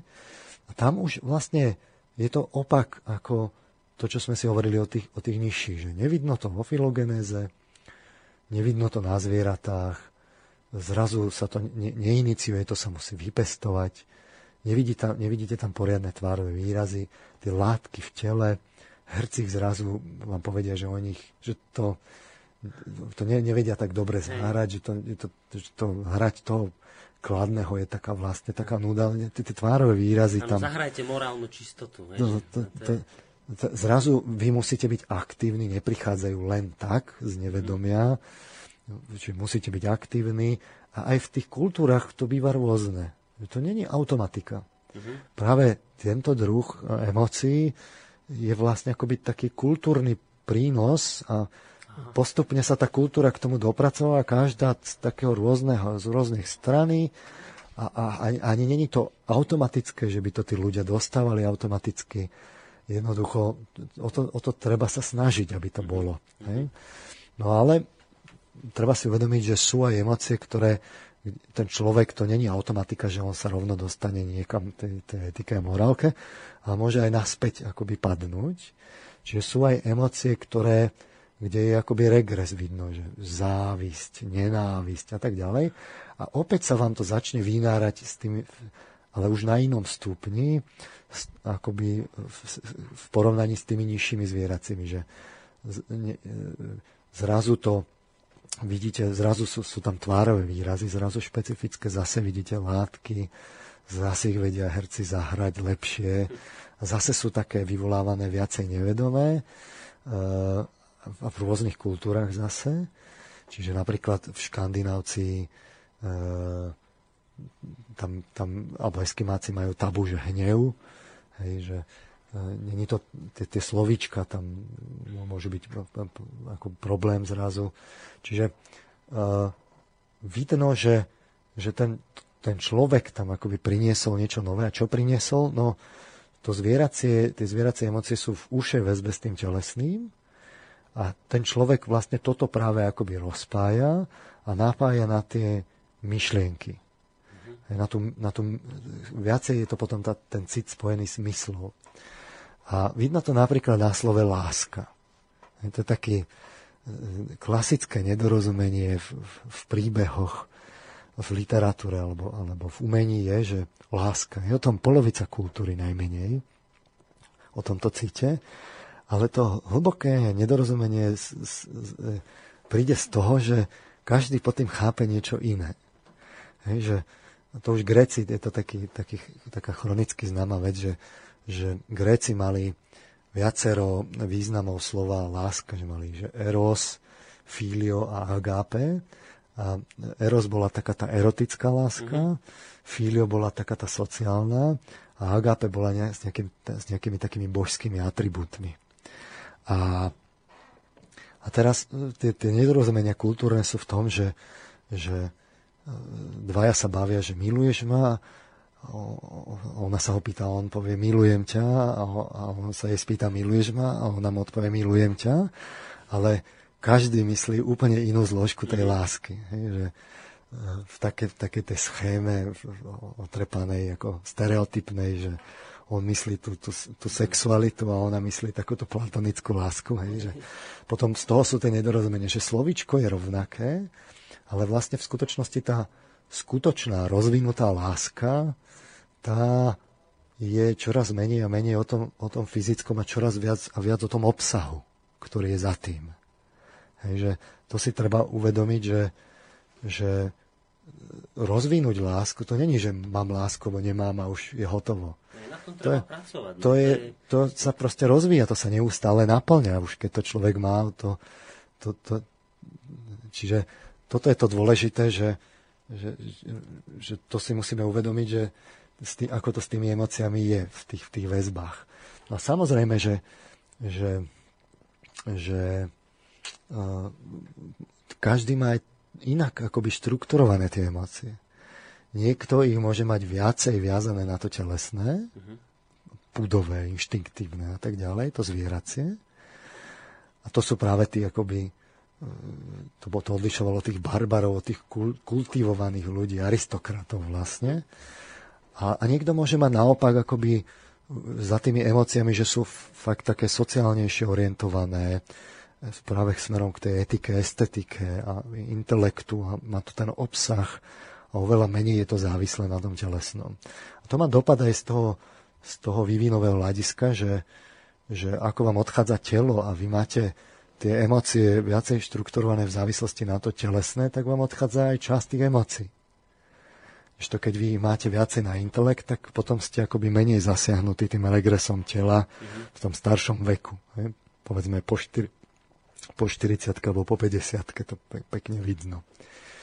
Ale e, vráťme sa k tej našej téme. Že, že keď sme si to takto rozobrali, že, že, že sú akoby tie emócie, že sa môžu prikloniť na jednu alebo na druhú stranu, mm-hmm. tak teraz sa zase vráťme k tej našej reklame a položme si otázku, že, že čo teda spôsobí to skratovanie tých emócií, lebo tu hovoríme o tom, že reklama evokuje emócie a pripája ich akoby na, na výrobky. Mm-hmm. Čiže čo to spôsobí? Čiže ona evokuje túžby, ale hneď ako ich evokuje, tak ich nadvezuje, navezuje ich na výrobok. Čiže nerozvíja ich k vyšším emóciám, k etickým, estetickým a intelektuálnym. Práve naopak, nenecháva priestor človeku byť aktívnym. Ona to robí, sa snaží robiť nevedome. Namiesto toho práve to opakuje, tak aby sa to zautomatizovalo a nedovolí človeku rozvinúť tie vyššie emócie práve tým, že mu nedovolí vlastne akoby v tej časti s ktorým, emócií, s ktorými ona pracuje, pracovať s nejakým komplexnejším obsahom myšlienkovým. Čiže ona ich ako keby toho človeka drží tak neustále pri zemi a, a, a nedovolí mu ísť akoby k tomu myšlienkovému obsahu, ale stále neustále ho tak skratuje a stále vyvoláva v ňom tie emócie a hneď, na, hneď v zapätí ich naviaže na výrobky. Čiže vo výsledku, čo to potom spôsobí? No, že tie vyššie emócie sa vlastne ne, nemajú šancu poriadne rozvíjať, sú, sú to v reklamu brzdené, tak buď človek, lebo človek bude mať tie emočné potreby, tak buď človek bude regredovať k tým zvieracím a mhm. tá reklama bude sa snažiť vlastne na tie zvieracie akoby hrať, alebo bude pestovať tie padnuté, tie, tie regredované ľudské, ktoré zase akoby smerujú k tomu telesnému, to je závisť a a nenávisť a tak ďalej. Hej.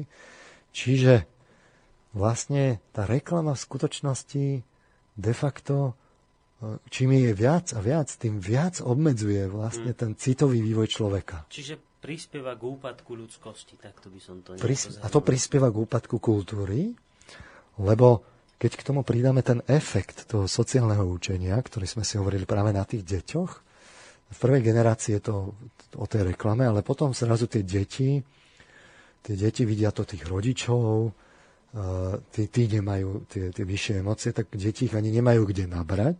Mm-hmm. Pozerajú do tých médií, tam sú zrazu v tých médiách tie, tie, tieto vzory. Takto sa to ako keby zase vytvára taká spätná väzba a neustále sa to posilňuje. A tak sa skúsme pozrieť, že získava to takú hybnosť, že zrazu už to není len v reklame, ale je to aj v médiách.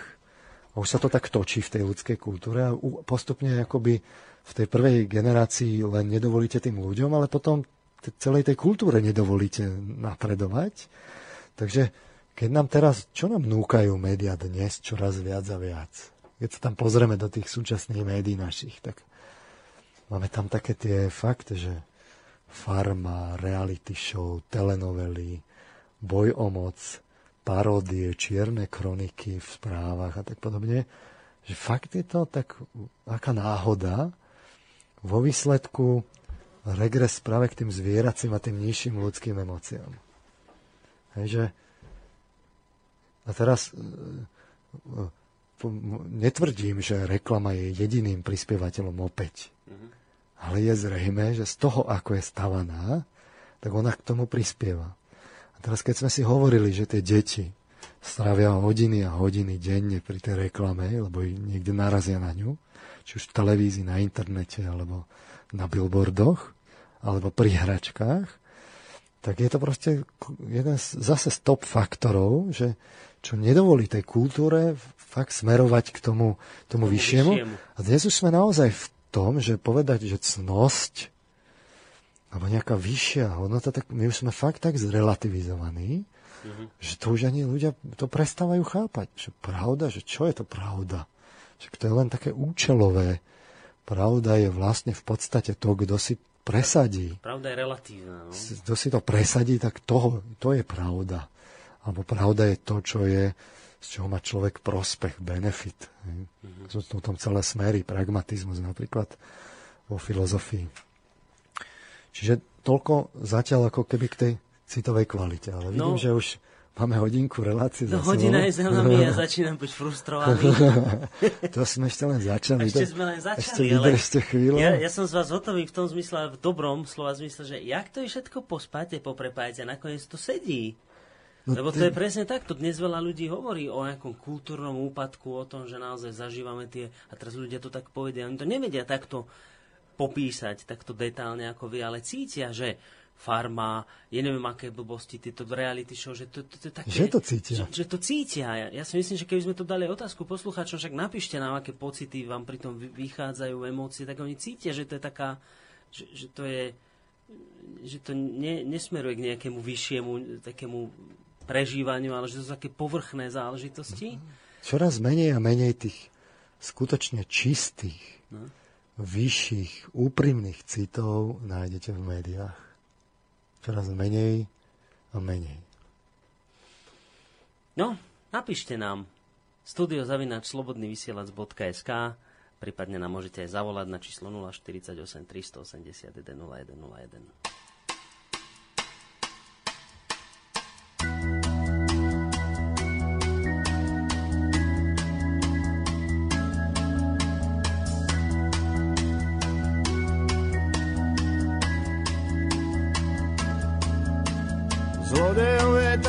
kvantum, že si kradnú navzájom. Boh sa tu a iba sám tu a hľadá si pod nájom. V daždi šušťa chladné knižky, na toto sa čakalo. Dobrú noc nám dajú líšky, dobrú noc nám šakalom. Kašli drahá na suši, ťa do herne. Ľudia vôbec len ľudstvo je píšené. Prvá si chletí na čo nasadili na ryšku. Nik nečakanie už na čo, koniec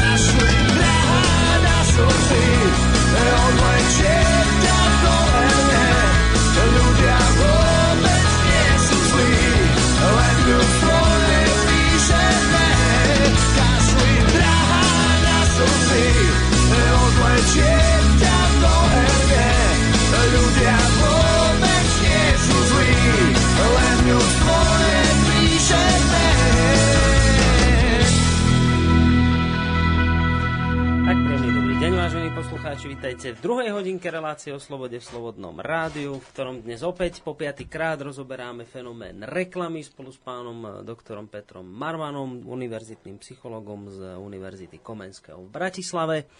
Môžete nám napísať k tejto téme, ktorú rozoberáme, tak ako to napríklad uh, urobil ktože. Tono, že výborná relácia, výborná téma, až pri jej počúvaní si uvedomujem, prečo nenávidím reklamu. Doteraz som ju nenávidel pod, podvedome, teraz to už začína cítiť vedome, takže ignorovať ju budem intenzívnejšie a vedome. Ešte raz ďakujem. Ignorovať pomôže?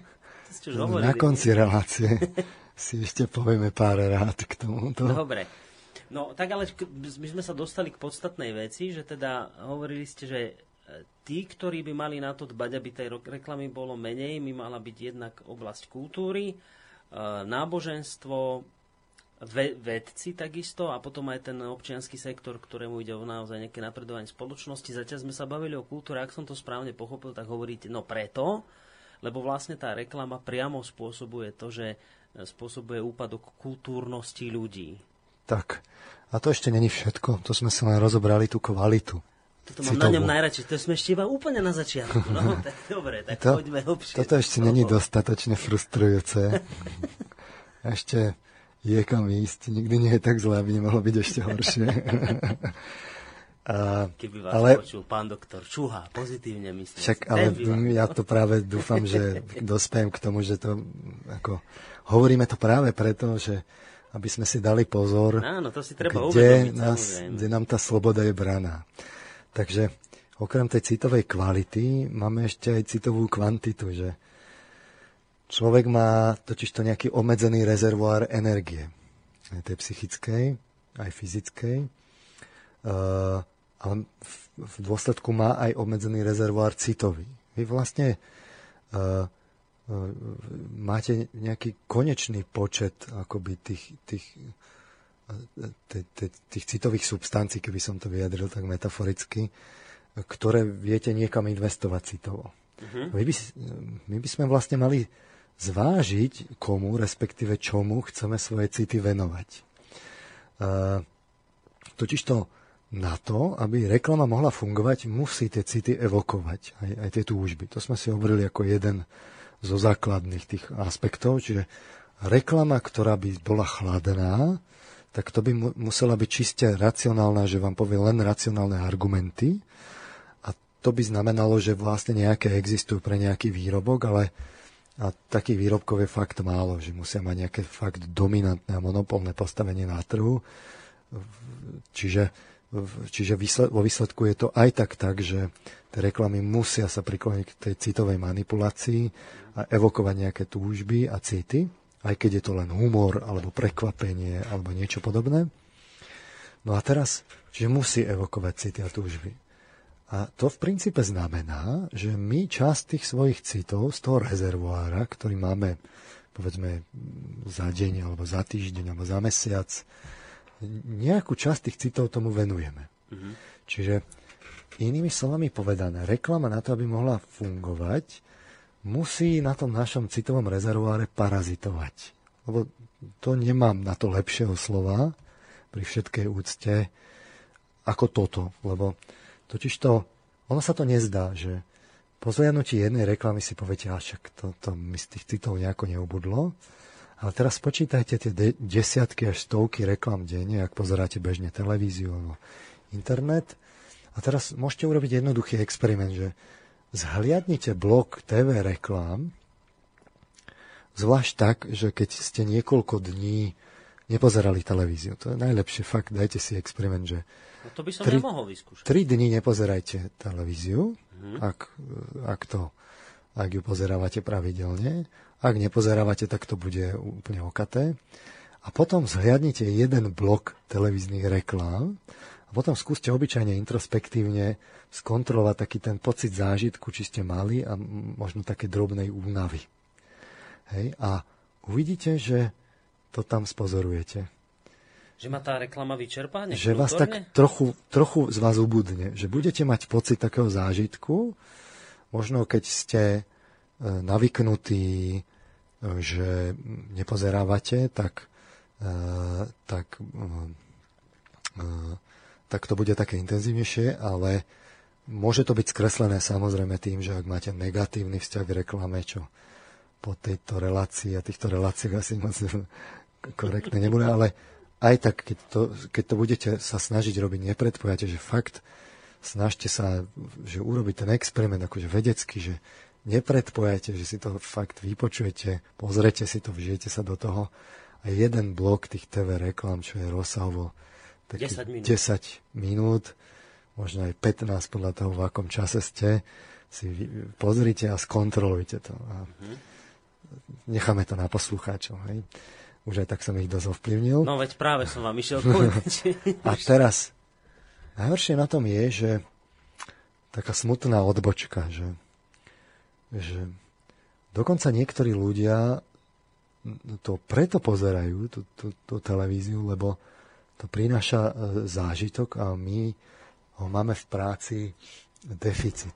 Tým, že máme tie práce čoraz také abstraktnejšie a suchopárnejšie a sme tam taký menej, sa tam tak realizujeme, mm-hmm. tak tým pádom máme vlastne deficit. My to, to človek je vlastne, je to také dosť neprirodzené, ak máte prácu, v ktorej ste citovo úplne neangažovaní, že ju robíte mechanicky. V tom prípade to znamená, že, že čím máte suchopárnejšie tú prácu, tým máte vlastne extrémnejšiu potrebu zážitku, sa vám to tak nazhromaždí z toho dňa a presunie niekde inde. A to, to, to platí na, na nešťastie, tá smutná odvočka nielen pre médiá, ale platí to aj pre, pre školstvo. Mladá generácia nám svojimi adrenalinovými potrebami vlastne zúfalo ukazuje, aké hrozné my máme školstvo. E, mnoho mladých, ale vlastne i starších ľudí bez rozdielu pohlaví vlastne dneska má cieľ v piatok ísť do, do resetu. Že, že, že, že do bezvedomia, že mať že úplne iracionálny zážitok, len ten citový, že tak ako sú na jednej strane e, vlastne v tej suchopárnej práci, takej účelovej, mm-hmm. tak na druhej strane oni vlastne sa potom preklopia, ako prichádza ten víkend extrému. do druhého extrému. Mm-hmm. A zvlášť veľmi zlý je životný štýl, že bezcitná práca, z nej prídem, čumagujem do bedne, keď to poviem tak otrlo, a idem spať. Tak to stále dokola. Tak to potom je o tom, že ja v, te, v tých médiách si ten citový deficit doplňam. doplňam a tam na mňa práve čaká tá reklama, ktorá ma predratováva.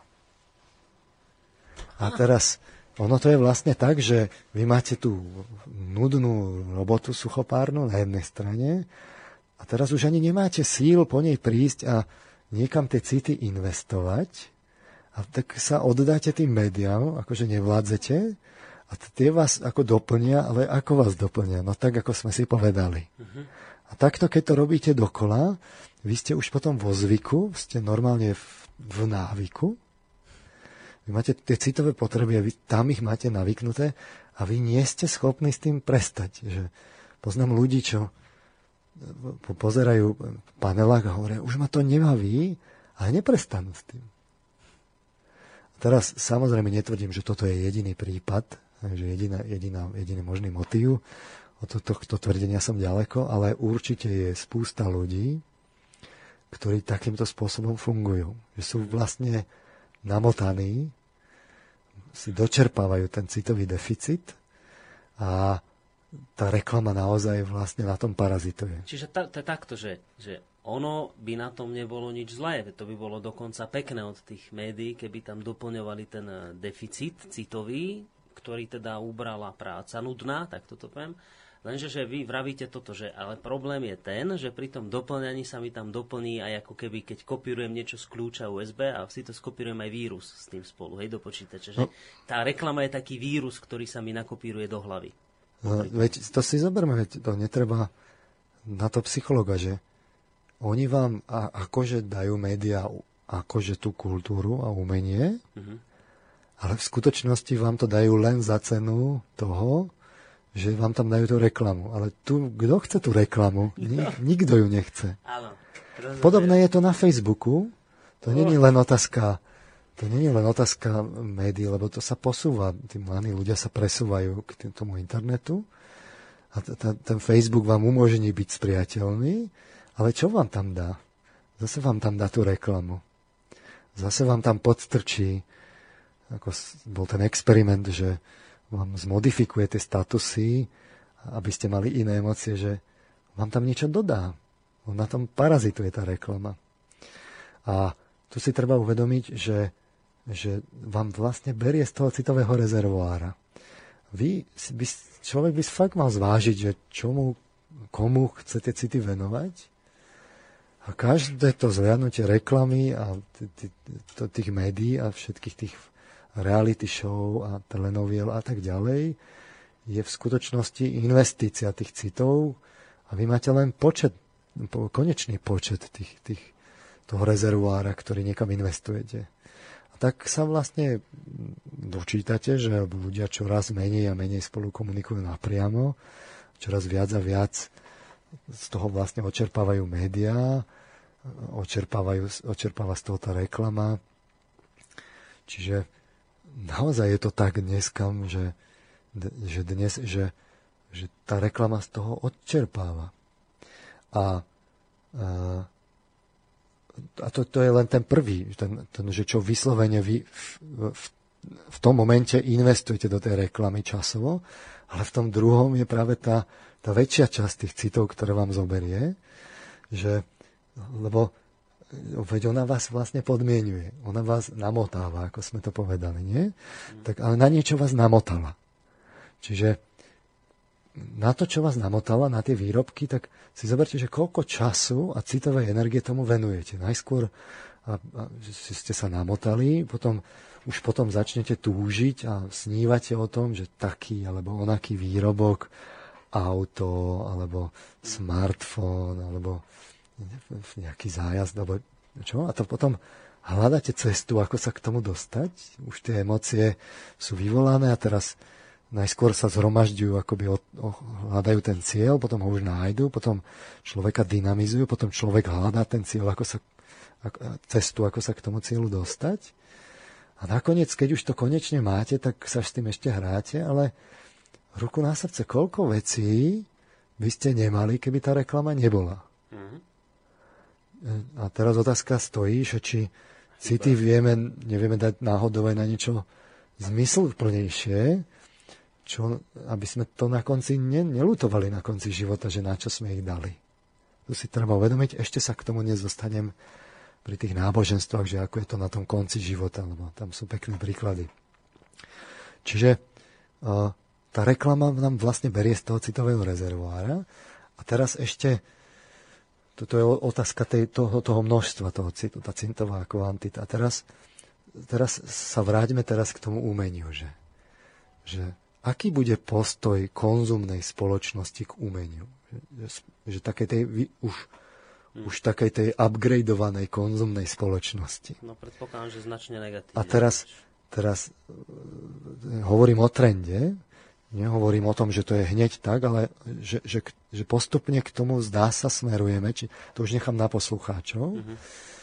Čiže uh, ako sa budú k tomu tie konzumné masy stavať? Že čo budú očakávať od umenia?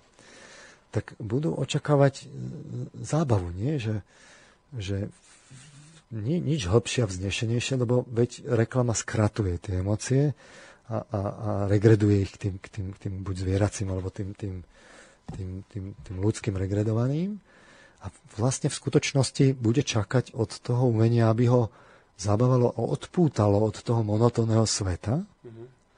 lebo ten svet vlastne sa premíňa na výrobný stroj, ešte sa k tomu dostanem. A to v konečnom dôsledku znamená, že bude po ňom žiadať, že aby mu teda uspokojilo to umenie tie púdy, a, ale respektíve tie regredované ľudské emócie, čiže inými slovami povedané bulvarizácia. Čo je to bulvár? Veď to je to. Čiže masa konzumná bude čakať čoraz viac a viac bulváru.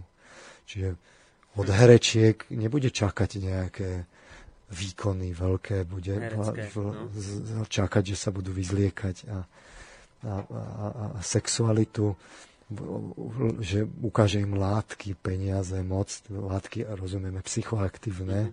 najrôznejšieho druhu, komédie pre mladých o fyziologických re- re- reakciách tela najrôznejšieho druhu, aby som to povedal tak kultivovane.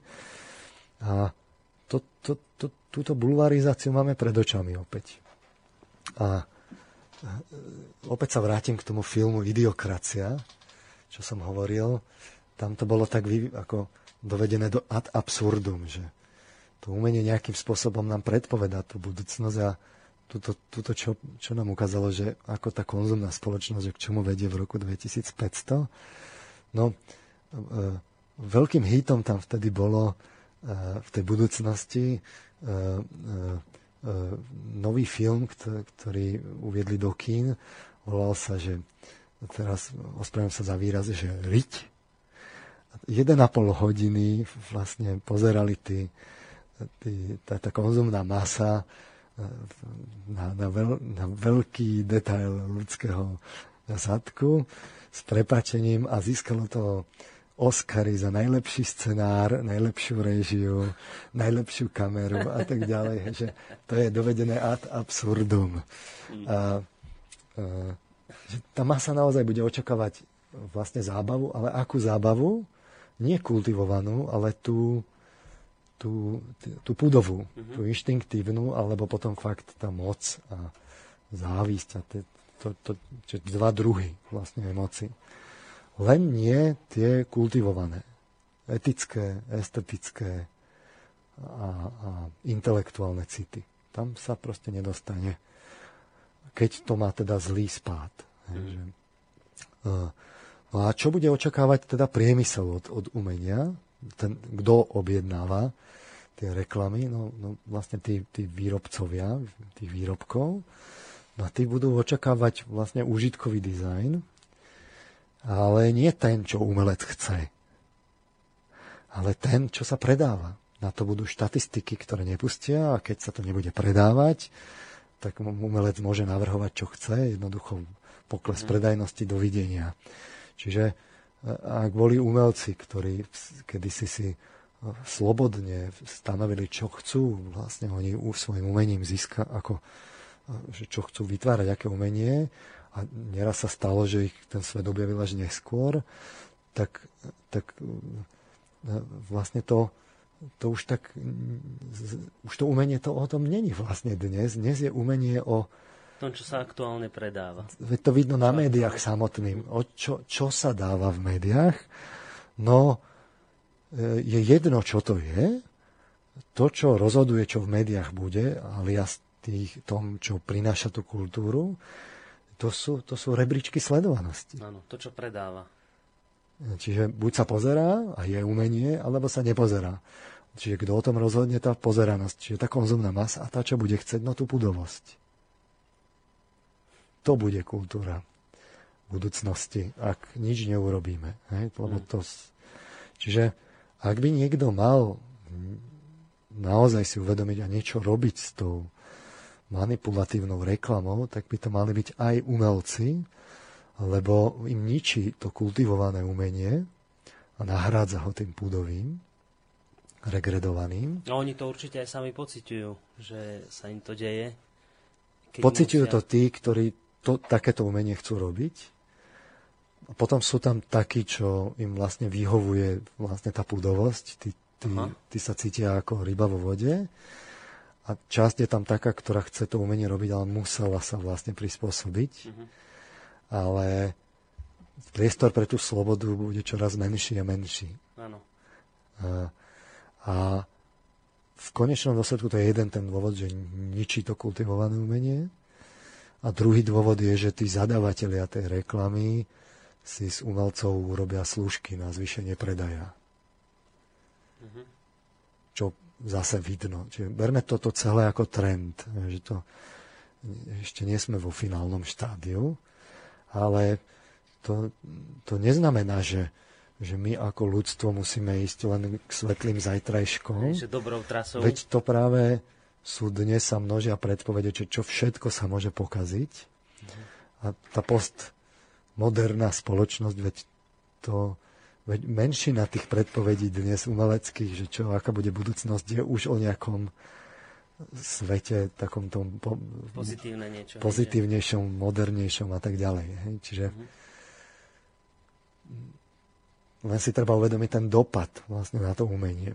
Čiže jedna vec je úpadok kultúry a kultúrnosti a zároveň aj e, obratie e, samotných umelcov o ich slobodu. No, to... Toto je pre nich je to dôležité a preto by napríklad práve oni, ako jedni z tých, mali zatlačiť na to, aby uh, tá reklama nebola tak rozšírená, ako momentálne je, respektíve oni by mali byť tí, ktorým by to nemalo vyhovovať ten súčasný stav. Tak? Skutočne si pozrite úroveň kultúry pár desiatok rokov späť a pozrite si dnes úroveň kultúry dnes. To pritom ten náš blahobyt sa zväčšil, aj možnosti technické a tak ďalej sa zväčšili. A to nemusíte byť, to si stačí fakt pozrieť zo starších dôb v rečovom prejave, v témach, v, v, v scenároch, v, v detailoch spracovania. Áno, to, to vidieť a jednoducho to, aby to ľudia najlepšie pochopili. Pozrite si starší film. Pozrite si starší, môžete ho pozerať stále, bol, bol dobre spravený, boli tam kvalitné herecké výkony, výborný scenár, výborné dialógy. Hudba to isté, pesničky, ktoré mali, ktoré mali zmysel, mali príbeh, čo tam bolo, bolo za tým cítiť naozaj sné umenie. Dnes sa to vytráca a to je zase jedna z vecí, ktorú podľa mňa ľudia cítia, tak ako som to povedal pri tých reality show, lebo oni hovoria poslucháči tu, že, že to sa už dnes nedá počúvať, to je také, alebo to sa nedá pozerať, je, že toto môže byť ten priamy dôkaz toho úpadku, toho negatívneho trendu, na ktorý sme nastúpili, ktorý aj ľudia pociťujú? No, veď všetci to vedia. Nie? Všetci to vedia. Pár krikluňov, ktorým to vyhovuje, povie, že, že to tak vlastne má byť, alebo nejako to tak zracionalizuje. Mm. Ale vlastne všetci to vedia. Len to práve treba akoby chytiť z toho nevedomia, ukázať v tom, v tom eh, poznaní, že ako to je. A vidíte, že stačí jednoduchý psychologický model, vlastne len si rozobrať tie emócie, že akých druhov sú a aké sú medzi nimi väzby a zrazu vám z toho začnú vypadať, vy, vypadávať tie sociologické dopady. Mm. A opäť, keďže to je masový fenomén, že to je plošne na všetkých, alebo na skoro všetkých vo veľkom rozsahu, tak opäť platí, že tie prúdy v tom rybníku môžu byť rôzne, ale keďže to je na všetkých miestach, tak vy to, tak to viete, viete to vlastne akoby a, a, aproximovať, pred, predpovedať, že je vlastne na tom v konečnom dôsledku jedno, že aké sú tam už tie interakcie v tých väčších meritkách. Ono sa to aj tak rozptýli na celú Áno. spoločnosť. Mm-hmm.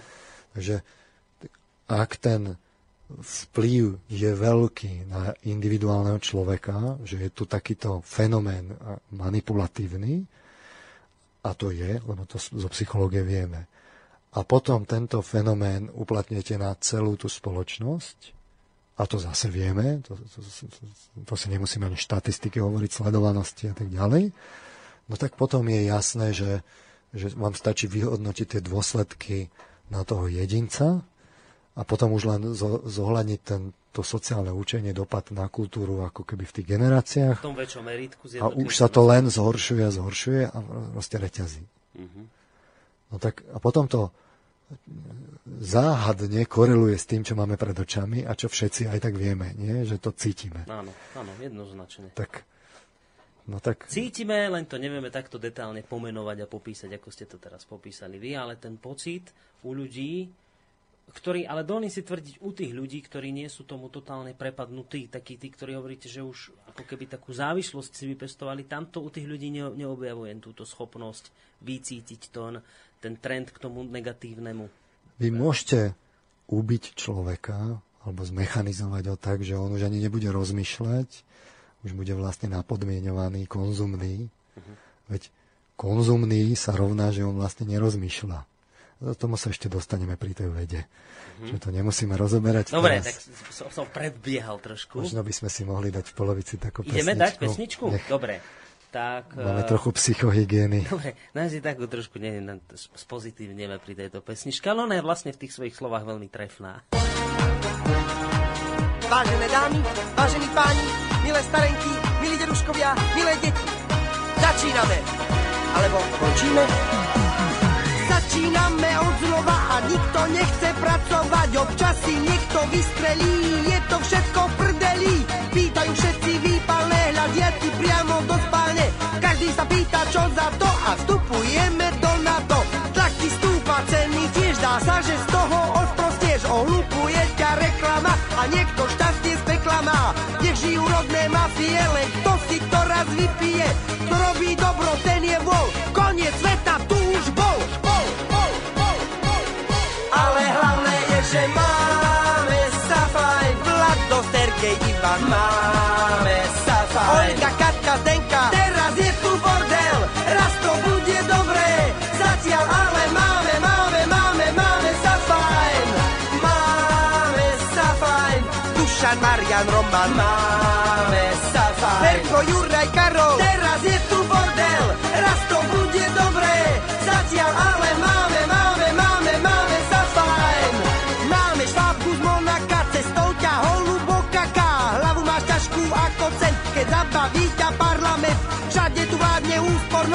Všetci sa máme na hovno. A detskú show má pedofil, svoj pohár si ty nedopil. Vyšla s nami vyba brata, všemohúca Viagra. Chýbajú všade sponzory, keď sa trepe krákorí. Zo všade hlásia škandály, všade sami vandali. Vrah dostal iba polročka, čaká sa už len na pročka.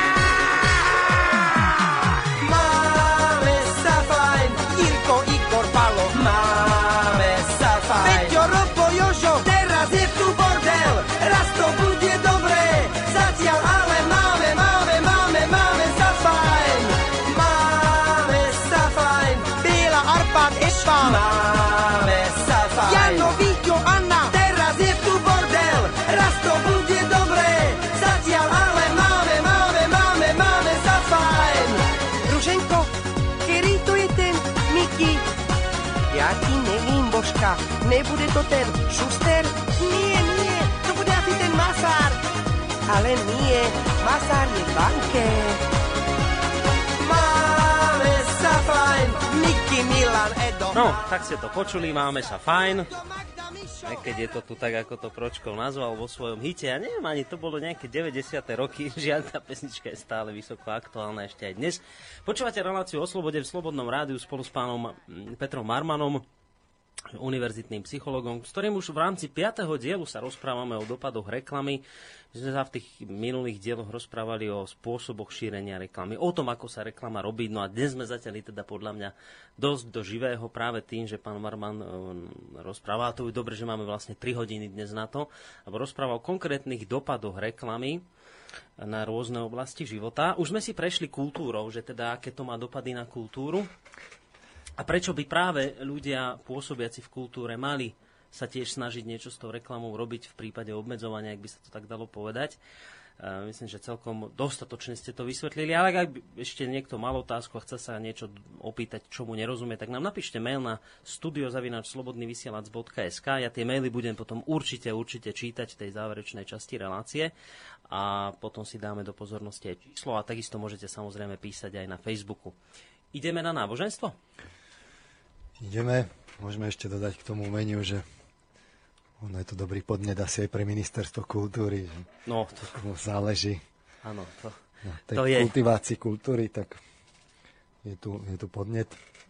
A, ale samozrejme, ako dôležití sú tí umelci, oni keď sa zaktivizujú, tak vedia pohnúť vecami a tu si treba uvedomiť, že tej časti z nich, ktorým záleží na tom, na, na, na tom kultivovanom umení, tak si musia uvedomiť, že tá reklama ide vlastne proti ním, že z dlhodobého je hľadiska. to v ich záujme takisto. Je to v ich záujme a môžu bojovať eh, proti, že prečo ten národ si necení tú kultúru ako, ako ja neviem, vo vedľajšom Rakúsku a, a to sú také tie už, už tie konkrétne následky, že to už, že bojujete akoby s tým, že kde sa to všade prejavuje, a, prejavuje ale to epicentrum toho, fakt toho masírovania mozgu zase asi zrejme už po tých reláciách e, je také zreteľnejšie, že prečo to hovorím až takto,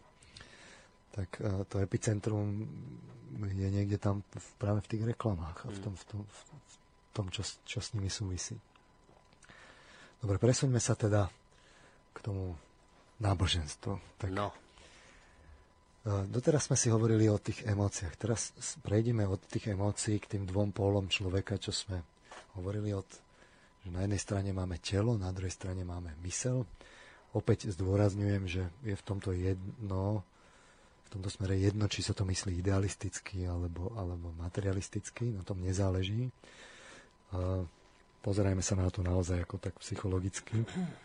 Mm, Berme to tak, že obidve tie možnosti sú hypotézou tak máme dve základné možnosti, ako tieto dve, ako táto, tieto dva póly, e, nejako medzi nimi e, zjednať nejaký taký vzťah. cez tie emócie samozrejme. Na jednej, jedna tá základná možnosť je, že mysel môže slúžiť telu. A v mhm. takom prípade sa to prejaví tak, že môže pomôcť lepšiť svet, že to vidno na tom vonkajšom fyzickom svete, môže sa postarať o to telo, o to telo bude čoraz postaranejšie a postaranejšie o ten svet. Ale má to aj nevýhodu, že keď sa to preženie, že tá, tá, tá mysel je jednostrannou slúžkou toho tela, tak e, či už v, v, u jedinca alebo v spoločnosti, mm-hmm. tak potom človek otročí, má pocit, že otročí, keď sa to preženie. Takže nemá slobodu. Mm-hmm. To si ešte tak ako keby detailizujeme ďalej, bude to vidno zretelnejšie.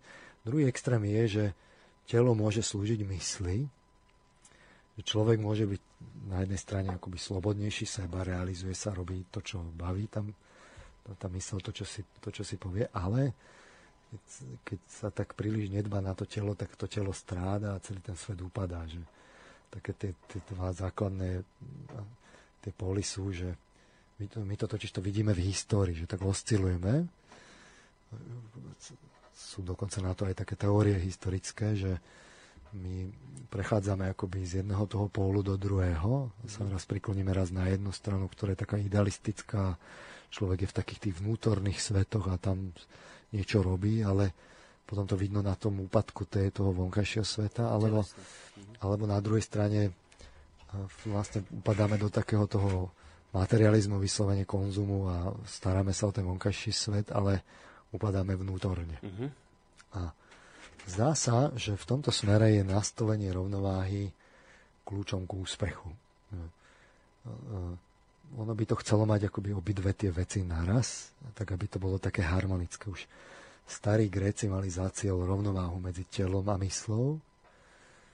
Volali to, že kalokagatia. Uh-huh. A teraz skúsme sa teda pozrieť na to, že čo spôsobí teda to neustále skratovanie tých emócií na výrobok a nerozvinutie tých vyšších emócií. Čo to, čo to spôsobí? No tak uh, u jedinca to spôsobí, to je jednoduchá úvaha, že on neustále túži po niečom vonkajšom, po tých výrobkoch. Však keď ho na to podmienujeme, tak on potom bude túžiť. Mm. Lenže on tie výrobky nemá. To, to je to dôležité, že reklama nám reklamuje vo veľkom a čoraz viac a viac, lebo všetci chcú niečo dodávať. A vždy to bude nepomer medzi tým, čo ponúkame a tým, čo my si môžeme dovoliť.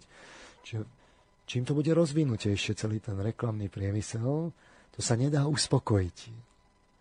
Čiže to bude čoraz viac a viac vecí, ktorých nemáme, ktoré mhm. nám neustále budú pripomínané a budeme na to podmienovaní.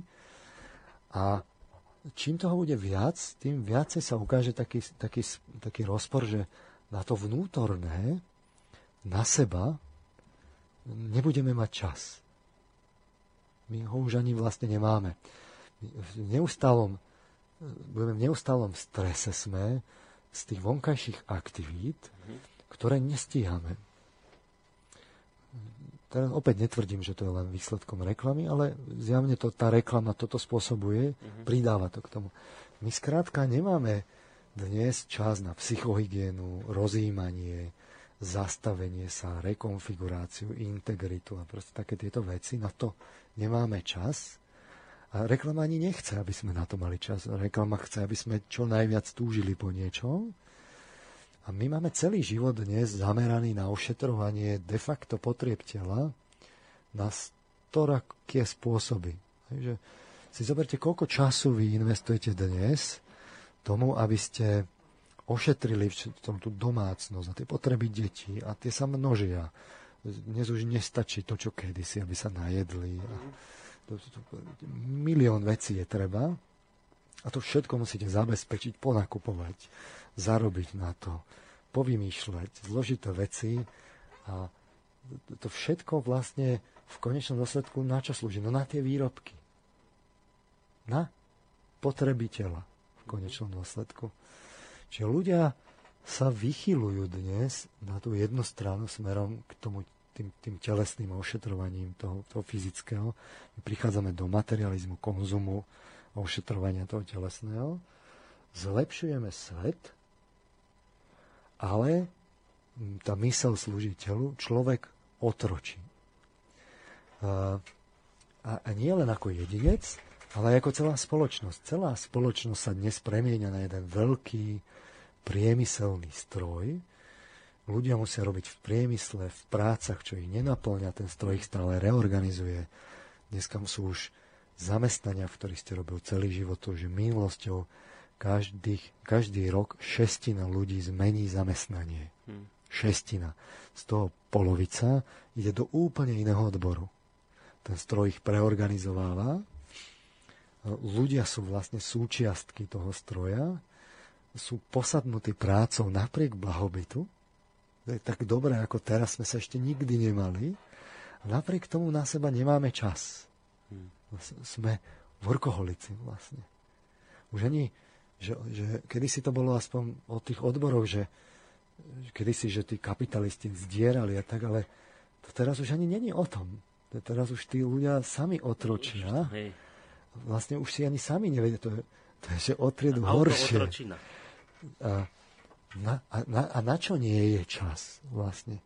No na to, na to, to, to slobodné úsilie. Čiže náboženstva, kde sa má uplatňovať sloboda, sú v kríze. V úplnej kríze. E, veda, kde sa má uplatňovať sloboda, tá je čoraz viac a viac nútená ísť do spolupráce so súkromným sektorom, ktorý, čo? No, ktorý vyrába. Čiže nie, nie ktorý to, ju dotuje tým pádom. No. A dokonca sa to považuje za, za progres, že, že vlastne tá veda by mala ísť progresívne k tomu, že ten priemysel by jej mal povedať, že čo spolupráce. Tá? Že nie tie, tie najpokročilejšie e, mozgy by mali povedať, že čo treba skúmať. Nie, ten priemysel má povedať, čo oni majú vyskúmať. Mm-hmm. A umenie, to sme si práve pred chvíľou hovorili, to sa mení na ošetrovanie tých púdovo-inštinktívnych vzorcov. Čiže celá tá oblasť tej slobody, aj v tých spoločenských oblastiach celých, kde, kde prídete a tam viacej ako keby pestujete tú slobodu, to celé nám upadá. Nie len u jedinca, že my nemáme čas, ale celé tieto oblasti. U toho náboženstva je to vidieť markantne, lebo to upadá ako celok. To si sa k tomu ešte dostaneme. U vedy to vidno z polovice, lebo je, je slúžkou. U umenia z polovice, lebo je slúžkou. Čiže tú celú časť, kde veda má byť slobodná a umenie má byť slobodné, tu už vidíte čoraz menej a tú časť, kde má slúžiť, tak tu vidíte. Uh-huh. Ale to si netreba míliť. To je jednostrannosť aj u vede, a jednostrannosť je to aj v umení. To není celé umenie. Umenie by mohlo byť aj iné. Najhoršie na tom, že keby sme nemali tie historické ukážky, my by sme si to už ani nevedeli snáď predstaviť, že by to mohlo byť iné. Už tak na tom sme zlé. No. Čiže to vidíme, my opäť to všetci cítime a Vidí to aj Orient, ktorý bol akoby v tomto smere viacej orientovaný na tú slobodu individuálnu, aj keď na úkor tých, toho vonkajšieho blahobytu. Veľa z toho konfliktu medzi Západom a, a Islamom je práve o tom. A aj podobne je to v Indii, že, že oni, oni vlastne vidia, že my máme vonkajší blahobyt, ale prázdne vnútro. Mm-hmm. Áno, to aj hovoria o nás. Lebo to tak je, to totiž to. Lebo to si stačí len rozobrať my sme sa vychýlili v tej rovnováhe. My sme tu ten ideál kalokagatie, grecký, tak ako čerpame z tej antiky, my ho nenaplňame. Už dávno ho nenaplňame. Len to vonkajšie zdanie, že máme vedu a máme akoby to umenie trochu, to tak klame, ale akú vedu máme? To je tá otázka za milión. My, my máme čoraz viac vedu, ktorá je služkou. V konečnom dôsledku bude upadať a to si ukážeme u vede, v prípade vedy. Čiže čo bude výsledkom takéhoto jednostranného vychýlenia? No, nešťastní ľudia. My máme dnes epidémiu nešťastných ľudí. Uh, nie z toho, že by nemali blahobyt a že musia uh, vlastne bojovať o život, o živobytie, o, o, o jedenie základné potreby. Z toho nie sú nešťastní. My máme vo vnútri nešťastných ľudí. A tu si treba, skúsme si opäť pozrieť sa do toho psychologického poznania, skúsme sa pozrieť, že teda ako je to s tým vnútrom človeka pred tým skončením života, že ako je tá, tá, to heslo, že memento mori, také, také heslo bolo v stredoveku, tak skúsme sa na to pozrieť, že je taká knižočka od Brony e, Vereovej, čoho pred smrťou najviac lutujeme. Čo mm-hmm. najviac lutujeme pred smrťou. A ona sa tak idealisticky vlastne starala o ľudí, tak na sklonku života, tesne pred smrťou. A teraz, ako sa o nich starala, tak bolo vidno, že sa tam opakujú akoby také tie, tie schémy, také tej nespokojnosti, že takých dôvodov zmeškaného života. Mm-hmm. A tak spísala takých 5 akoby typických tvrdení, ktoré tí starí ľudia hovorili, aj keď ona nebola psychologička, ale, ale tá výpoveď je validná. Jedno je, že škoda, že som nemal guráž žiť podľa svojho a nie tak, ako odo mňa očakávali iní. Mm-hmm. Druhé, nemal som pracovať tak tvrdo. Ona, to, ona bola austrálčanka, ale plus minus my už sme Ďalšie bolo, škoda, že som nemal dosť guráže, aby som dal najavo svoje city. Mm-hmm. Ďalšie, škoda, že som nezostal v spojení so svojimi priateľmi. A piaté, škoda, že som si nedovolil byť šťastnejší. Keď som hovoril, že my v detstve akoby najskôr formujeme tie vnútorné zložky a postupne sa pribelujú tie vonkajšie ako cibula, tak e, v, v starobe to je vlastne opačne. My mhm. postupne tie zhadzujeme, zhadzujeme tie zložky postupne sa ten starý človek v starobe začína stiahovať z toho vonkajšieho života, že ono to je niekde tak, že e, najskôr začne, máme takú tú generativitu, sa v psychológii volá, že chceme to, čo sme dosiahli, posunúť ďalej na, na deti, na ďalšiu generáciu, tak? Čiže generativita. Potom sa my vlastne začneme stiahovať z toho života vonkajšieho. Už to začíname prenechávať tak po 50 ďalej, 50-60 to začneme prenechávať ako tej nasledujúcej generácii. Už ani tak nevládzeme aj intelektovo menej stíhame tak. Potom pri tom prechode do staroby už tak postupne čoraz viac a viac rezignujeme na tie vonkajšie veci. Vidno to na, na ľuďoch, že keď už prestanú čítať noviny, napríklad, že čo sa deje vonku, že už ich to nezaujíma, mm-hmm tak už vy vidíte, že to sú také znaky toho sťahovania sa dovnútra. A čo sa tam deje? No, akoby z toho vnútra vyplávava tie spomienky, Pôvodné, hej, človek si to tak spracováva uh-huh. a takto sa postupne pricha- pripravuje na smrť. To, to, to nie je tak, že on zomrie a že jeden deň robil a potom zomrie a všetko je v poriadku. Nie, to je ako tá, tá, tá prírodzená smrť je o tom, že on sa postupne stiahuje z toho života, pretriedi si to, a potom vyrovnaný vlastne zomrie, ale zomrie vyrovnaný kedy? No keď on nejakým spôsobom hodnotí ten svoj život. Mm-hmm.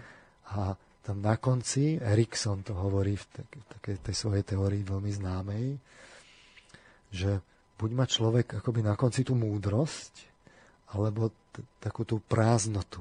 Buď má človek integritu a je taký, má taký pocit naplnenia toho života, alebo je, má, má prázdnotu a zúfalstvo a vlastne lutuje, že niečo neurobil. No a keď sa pozrieme na to, že čo tam on vlastne má, ten človek, práve keď už ten starý, keď sa že, že zvlečie tie, tie vonkajšie obaly mm-hmm. a zostane to vnútro, tak tu vidíte, že čo tam tom vnútri je. Toto je to dôležité. No a čo to je, keď si urobíme z toho extrakt? No tie prvé dve tvrdenia sú o tom, že že som sa mal seba realizovať, že som mal urobiť niečo, čo som cítil potrebu, že to chcem, že som to mal. My to voláme v psychológii, že seba aktualizácia, že seba vyjadrenie, seba naplnenie, že urobím niečo, čo, čo ma baví, čo, čo považujem za dôležité ja subjektívne. Tie druhé dve tvrdenia sú o tom, o, o sociálnych vzťahoch. Že, že že som v kontakte so svojimi priateľmi, dám najavo svoje city, no ale komu dám najavo? Tým, tým druhým. Čiže to, aby sme sa my seba aktualizovali a aby sme mali tie sociálne vzťahy, toto je to, čo na konci života je dôležité. Mm. to, čo sa ráta, to je to, čo vo vnútri ľudia majú, keď nie sú skratovaní. To je to dôležité. Keď reklamou a podobnými manipuláciami a nánosmi civilizácie a tak ďalej. Toto je takéto to psychologické jadro človeka, ktoré tam, ktoré tam niekde je. Toto o tom vypovedá. No a te, ten aktuálny život toto práve vlastne tieto veci práve zhoršuje. Veď, preto vedie on k prázdnote a sklamaniu na konci života, my ten, všetky tie výrobky, my si to do hrobu neodnesieme. Na, v, tých, v tých tvrdeniach to nikto nelutoval, že som si nekúpil to alebo ono. To je na konci života jedno. Hmm. My vôbec starobu celú vytesňujeme ako civilizačne. My robíme všetko preto, aby sme mali liftingy, aby sme aby sme neboli starí, keď už je niekto starý, tak ho chceme dať do domu dôchodcov. Tie multigeneračné rodiny už vlastne nie sú, na, na starých ľudí vlastne ani nie je čas. A na druhej strane my ako starí ľudia ani nemáme čo ponúknuť. Tú múdrosť a lásku. Také v tom, v tom a opäť si, si načriem do toho, do, tej, do, do, do, tých, do, tej star, do toho starého umenia, že takú tú babičku v, tej, v tom zmysle ako to bolo v tom známom diele, mm-hmm. že babička, že to, to, niekto, kto stelesňoval múdrosť takých tých, tých sociálnych vzťahov a tej, to, tý, toho, toho života, Skúsenosť. ktorý vedel dať ten, ten kompas, e, naviesť človeka, čo je dôležité, čo nie je dôležité. Mal to odfiltrované v tých vedomostiach. Kto dnes toto má? No ale čudujeme sa, keď my, sme ne, keď my vo vnútri nemáme čas na to, aby sme, aby sme sami boli so sebou a usporiadovali si to tam. My na to nemáme čas. My sme neurotizovaní vonkajšími aktivitami, ženieme sa za niečím vonkajším, za fatamorgánov a na to vnútorne nemáme čas, no tak ani nemáme tých starých ľudí, tak už nám akože, a, akože ani nemajú čo dať. A keby nám aj mali dať, že aspoň to ponaučenie, čo, čo si máme všímať, tak my sme k niečomu inému vedení a to bude vlastne nepohodlné počúvať. Vieš čo, nepracuj toľko, skús sa trochu venovať rodine. No kto toto dnes počúva? No. A, že my na konci práve tým, že s tými emóciami, ako som hovoril, že sme spojení s tým telom a tieto telesné, budovo inštinktívne, tak to keď nám regreduje to telo, to odíde tak sme takí vyprázdnení. Sme takí vyprázdnení, hmm. pre, prestávame byť tvoriví. Starého človeka tvorivého vidieť, to je, to je vlastne ako unikát. A my potom psychologicky sledujeme, ja neviem, rozpad rodiny, tých, tých, tých, čo som vám hovoril, také tie sondy v tom rybníku, čo ako mhm. psychológovia máme, že rozvodovosť párov, dneska je každý druhý pár sa rozvádza počet sexuálnych partnerov narastá, anonymizuje, anonymizuje sa, je nevera narastá, e, e, vzťahy vôbec sa rozpadajú, že e, je anonymizácia vzťahov, násilie mladiství, kopu takýchto vecí. Motivačné problémy ľudia majú, že mladí ľudia nám akoby odmietajú byť dospelí. Sú tak orientovaní na zážitok, že to voláme, že odložená dospelosť dnes v psychológii, nevykazujú známky nástupu do dospelosti. Majú, máte 30-ročného človeka a on má presne tie isté motivačné štruktúry a spôsob života ako, ako tínejdžer. Uh, odmieta preberať zodpovednosť. Uh, epidémie duševných chorôb, to nechám na, na pána. Dúfajme, že primára No. A... Aj keď on tvrdí, že možno, že je to len v tom, že sa zlepšila diagnostika, že možno taký nárast tak tam ja nie neviem, je, že on som pozrel, v tom opatrný v týchto tvrdeniach. Kolegovia robia výskumy ohľadom depresie a tvrdia, že to je epidémia dnes. Ale podľa mňa sa to, ja, ja si myslím, že to, je, že to mhm. narastá. Ja tiež. Uh, v každom prípade narastá počet všelijakých takých diagnostik, ktoré tu predtým neboli závislosti, že, že gamblerstvo, závislosť na internete a, a, a podobné vlastne prečudesnosti civilizačné. Hmm. Sú problémy so seba identitou, teda s identitou, so seba hodnotením. Deti dneska majú vlastne seba identitu založenú na značkách. Čudujme sa, že prečo. Ženy na, na atraktivite. Čudujme sa, že prečo. Hej, opäť jasná spojitosť. Čiže ten aktuálny životný štýl nás to spôsobom vlastne odvádza človeka od samého seba a naozaj vedie k prázdnote. A e, že konzum spôsobí stratu hodnôt, tých, tých vyšších emócií, stratu hodnôt a to spôsobí stratu zmyslu života. Keď to zase vidíme v trende, aký je ten civilizačný trend, tak, tak je to takto a a to je práve v súvislosti s tým jednostranným zameraním na to fyzické, telesné, vonkajšie. Presne to, k čomu je reklama masovo prispieva dnes už aj v spolupráci s médiami. Hmm, keď sa bavíme o strate zmyslu, to už popísal dávnejšie Viktor Frankl dosť, myslím, jednoznačne a aj pochopiteľne pre bežného čitateľa, že keď to sledoval v koncentračnom tábore, kde strata zmyslu u tých väzňov v koncentračnom tábore spôsobila smrť, že oni tam zomierali húfne a naopak tí, ktorí ten zmysel v sebe našli, fungovať, žiť, tak prežili. Bol, on bol sám vlastne Viktor Frankl jeden z tých, ktorý si povedal, že mal nejaký vyšší cieľ a povedal si, že to musí prežiť. No a on potom tam hovorí o tom, že takisto ako je to u jednotlivca, ten pocit zmyslu, tak, tak je to aj pri celej spoločnosti, že ak, ak spoločnosť stratí pocit zmyslu, zmysluplnosť, tak potom celá začne upadať. Takže potom nás, zase raz musím skonštatovať, potom nás v tomto prípade reklama extrémne ohrozuje ako celú spoločnosť, lebo potom začíname upadať, pokiaľ strácame vďaka nej pocit zmyslu. No, eh, mohli by sme argumentovať tým, že Franko de facto humanista, že to je len jedna z tých psychologických škôl uh-huh. a povedzme nie dominantných, ale tuto sme si to nerozoberali s konkrétnymi školami, tu sme si to rozoberali v tom aktuálnom psychologickom e, poznaní bez ohľadu na nálepkovanie alebo školy. Mm-hmm. My sme si to rozobrali integratívne. Je jedno, či to je kognitívna psychológia alebo behaviorizmus, čiže aj de facto opaky to, tej, tej Franklovej logoterapie. Ale keď to pospájame všetko, tak to presne z toho nám to vyjde, že, že tá, tá reklama spôsobuje konzum, konzum spôsobuje jednostrannosť emócií, to spôsobuje stratu e, hodnot, to spôsobuje stratu zmyslu života a potom sa to akoby reťazí tým sociálnym učením, že ne, ľudia nemajú zmysel života, potom už nevidia ani hodnoty, potom vlastne sa banalizujú tie emócie, už ani nevedno, ktoré sú to tie kultivované a celé sa to takto ako reťazí a sme v, sme v takej sociologickej slúčke. Mm-hmm. Hej. Aj psychologickej, aj sociologickej alebo sociokultúrnej.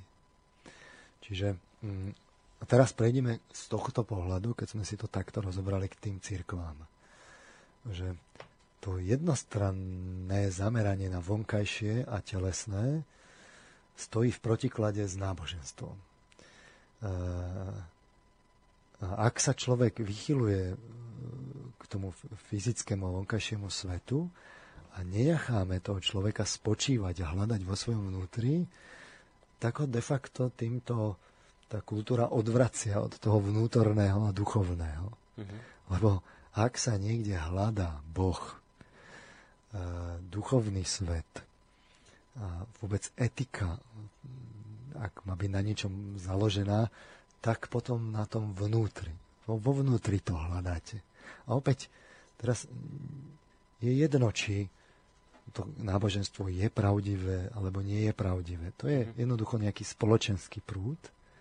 A, je, a ten spoločenský prúd sa snaží obracať človeka smerom dovnútra, aby tam niečo hľadal. Uh-huh.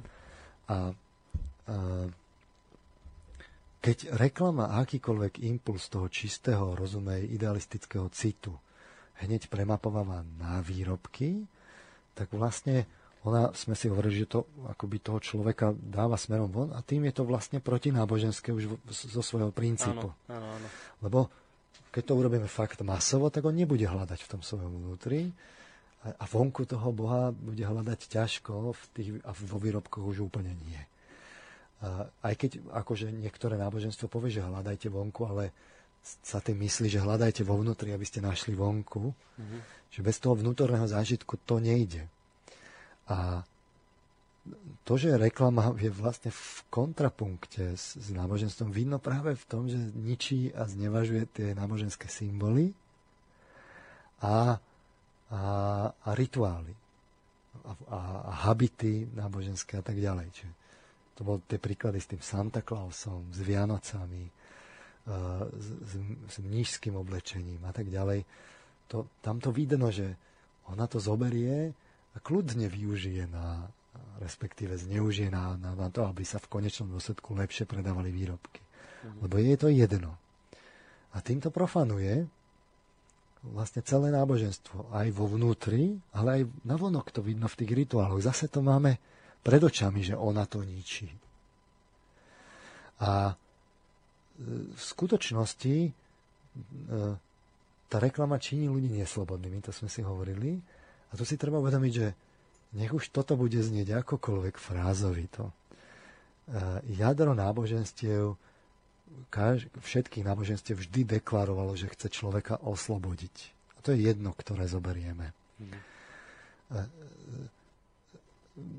od, odhľadníme teraz od toho, že, že keď sa náboženstvo už zinstitucionalizuje a príde tam tá moc a všetky tie negatívne faktory, pozrime sa na to čist, čisté, na tú čistú pôvodnú myšlienku. Ten prámeň toho náboženstva od tých zakladateľov, mm. tak mhm. tam vždy nájdete tu, že, že, že ono chce oslobodiť človeka. Hej, že, ja neviem, v tom kresťanskom je, že spoznajte pravdu, tá vás oslobodí. Jedno z centrálnych tých, mhm. tých gest, teda e, tých, tých, tých, tých, tých prehlásení. E, žiadne náboženstvo nevedia človeka k tomu, aby pestoval svoje púdy len preto, aby, aby sa púdovo vyžíval. Väčšina vlastne de facto ide proti púdom. On, ho, on, oni hovoria, že vy, ma, vy máte to púdové, to zvieracie vlastne transformovať, transcendovať k niečomu vyššiemu, aby to išlo smerom práve k tomu duchovnému. Čiže oni hovoria, že to treba, psychologicky by sme to povedali, sublimovať keby sme použili psychoanalýzu, sublimovať. Ale nebude tvrdiť práve, že náboženstvo nebude tvrdiť, že, že ukájajte sa v púdoch, lebo prečo? No, lebo, lebo to nás činí neslobodnými, že zoberme si takého zvieracích. alkoholika. No, tak s pánom Nabielkom ste tu rozoberali alkoholizmus, neviem koľko relácií. Tak ten alkoholik nebude slobodný tým, že on si za každým dopraje tú fľašu vodky. Práve, že on bude neslobodný. A ešte na, napriek tomu, že on si myslí, že on s tým kedykoľvek môže prestať. Práve to vyžívanie sa púdové vedie k tomu, že človek je neslobodný. Uh-huh. Zviera nie je slobodné. Zviera musí otrocky neslobodne následovať svoj inštinkt. Má ho zadratovaný.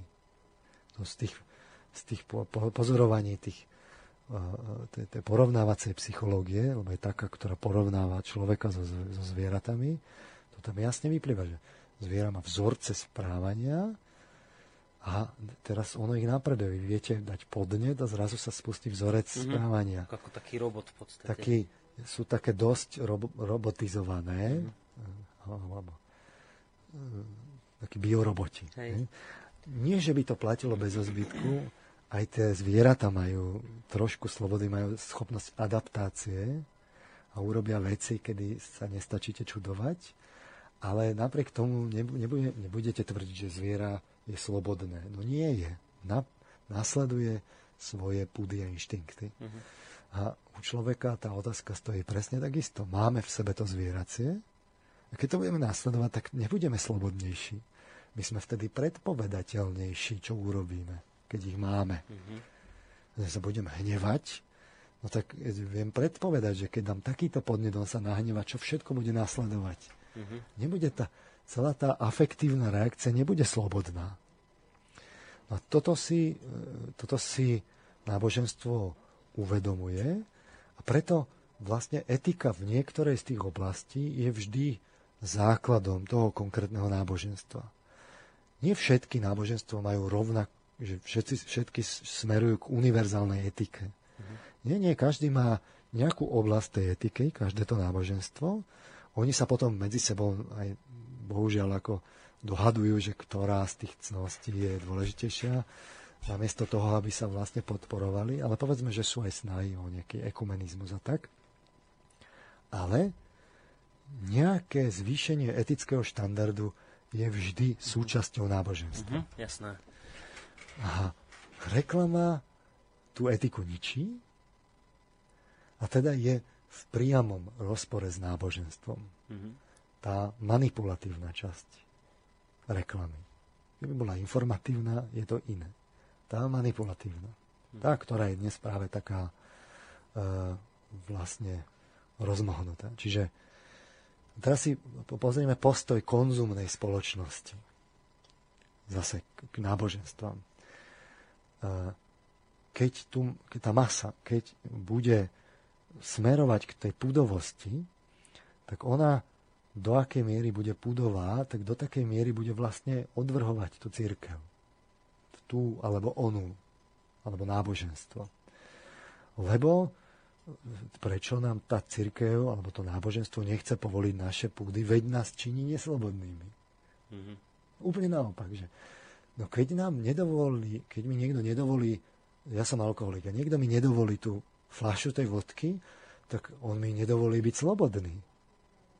Toto je logika, toto je logika toho neslobodného.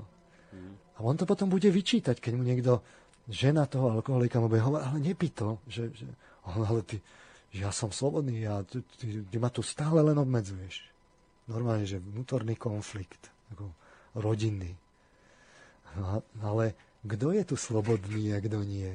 Mm.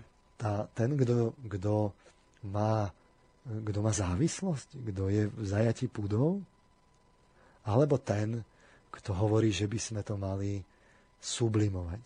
A tu vzniká veľké nedorozumenie dnes, keď sa to ešte vlastne zracionalizuje a tie masy hovoria, že no ale keď my to budeme popierať, toto, to, tie, tie púdy a takto zvieracie v nás, tak to povedie k frustrácii. No toto vieme od Freuda. No, naozaj to povedie k frustrácii. Lenže Freud, to, toto platí, keď urobíme obranné mechanizmy. Že my nevyriešime tú pudovosť. Lenže my môžeme sublimovať. To Freud nám hovoril o sublimácii. To je jediné riešenie psychologické, ako prekonať vlastne pudy. A tu, tu si treba uvedomiť, že aj tie náboženstva by mali hovoriť, že oni ale nehovoria o potlačení, vytesnení a všetkých tých obranných mechanizmov že oni hovoria o sublimácii. No dajte nejaký príklad, aby sme si to vedeli presne. Dajte príklad, ktorý dnes ľudia berú ako obmedzenie, ale nie je ten alkoholik, ale skúsme s tým, s tým niečím náboženským, čo ľudia vnímajú ako obmedzenie a církev chce, aby to sublimovali do niečo vyššieho, transcendentálneho, čo by v konečnom dôsledku ľudí pomohlo by im a oslobodilo ich to. No klasický príklad je celý bát. No. Hej, to je dneska s obľubou u verejnosti nepochopené a zdá sa, že tá dynamika tej, tej, tej kultúry je taká, že to je, bude čoraz viac a bude to pod väčším tlakom. Teraz hm, to je práve tá ukážka tých dvoch extrémov. Že? Na jednej strane tu máme povedzme katolícku církev, ktorá, ktorá to má ako tradíciu de facto ešte od svätého Pavla. Mm-hmm. Sú nejaké výroky v tých, tých Pavlových listoch, ja si ich teraz presne nepamätám, ale on to nehovorí v tom, že to má byť železná otročina, že by to malo byť zvonku vlastne nariadené a, a vyžadované. Čiže, ale nič menej vlastne katolická církev prebrala to pravidlo, že kňaz by mal žiť v celibáte. Mm-hmm. A teraz zo psychologického hľadiska, keby sme to zobrali tak, že, že to je zvonku pravidlo a ja to potláčam a vytesňujem, no tak naozaj to povedie k frustrácii, že to niekde bude vybuchovať. A na takých miestach, na ktorých by sme to nečakali. Mm-hmm. Možno časť Ja netvrdím, že všetko, ale možno, že časť tých pedofilných škandálov vlastne k tomu vedie a tak podobne. Mm-hmm. Teraz by sme mohli povedať, no z hľadiska aktuálneho psychologického poznania proste celibát je vlastne škodlivý. Väčšina se- sexuológov dnes by, by to takto povedala. Mm-hmm. A, že, že naopak, že my sa máme, nemáme sa obmedzovať v tomto, je to škodlivé. A oni vám povedia tú jednu časť toho, tej rovnice, že keď to budete potlačovať, to dojde hydraulická metafora, tam dojde k nejakému vnútornému tlaku a ten sa bude zväčšovať, zväčšovať, až to vybuchne a vybuchne to v nejakej inej oblasti mm-hmm. a tak ďalej. Áno.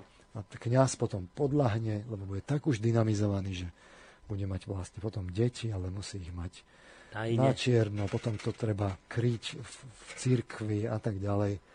Takéto negatívne javy. E, no ale to není celá pravda. E, tá církev v princípe, teraz e, ja nie som v tej pozícii, aby som hovoril za ňu, ale viem si to psychologicky pre, predstaviť tú argumentáciu, že tá, tá, tá, tá, cír, tá církev bude argumentovať v tom, ale že my nemáme na mysli potlačenie. Že my máme cieľ vlastne sublimovať tú, tú sexuálnu túžbu, inými slovami ju preniesť do toho vnútra na niečo tvorivé, aby sa to tomu človeku pretransformovalo do potreby úplne iného druhu, ale príbuzného. Klasický príklad, povedzme, keď nechcem byť na pôde církvy, tak poviem, že umelci malovali svojho času akty. Mm-hmm. Teraz im sa tie, t, t, t, to malovanie tých aktov mohlo vlastne sublimovať, transcendovať, transformovať na to, že, že chceli zachytiť tú estetiku ženského tela, tú krásu. Čiže inými slovami, vy môžete akoby tú sexuálnu energiu pretransformovať na estetické emócie mm-hmm. a na, na niečo, čo je tvorivé. A, a, a na niečo, čo smeruje vlastne dovnútra, do, do tých, tam, kde to tá církev chcela nasmerovať, do ľudského vnútra, že tam vo vnútri robíte tú vnútornú činnosť, že vy ste ten tok tej energie psychickej presmeroval z tých telesných procesov práve do tých vnútorných a vy to sublimujete. Mm-hmm. Ale Freud nehovorí, že sublimácia neexistuje, že by sa to nemohlo dať sublimovať.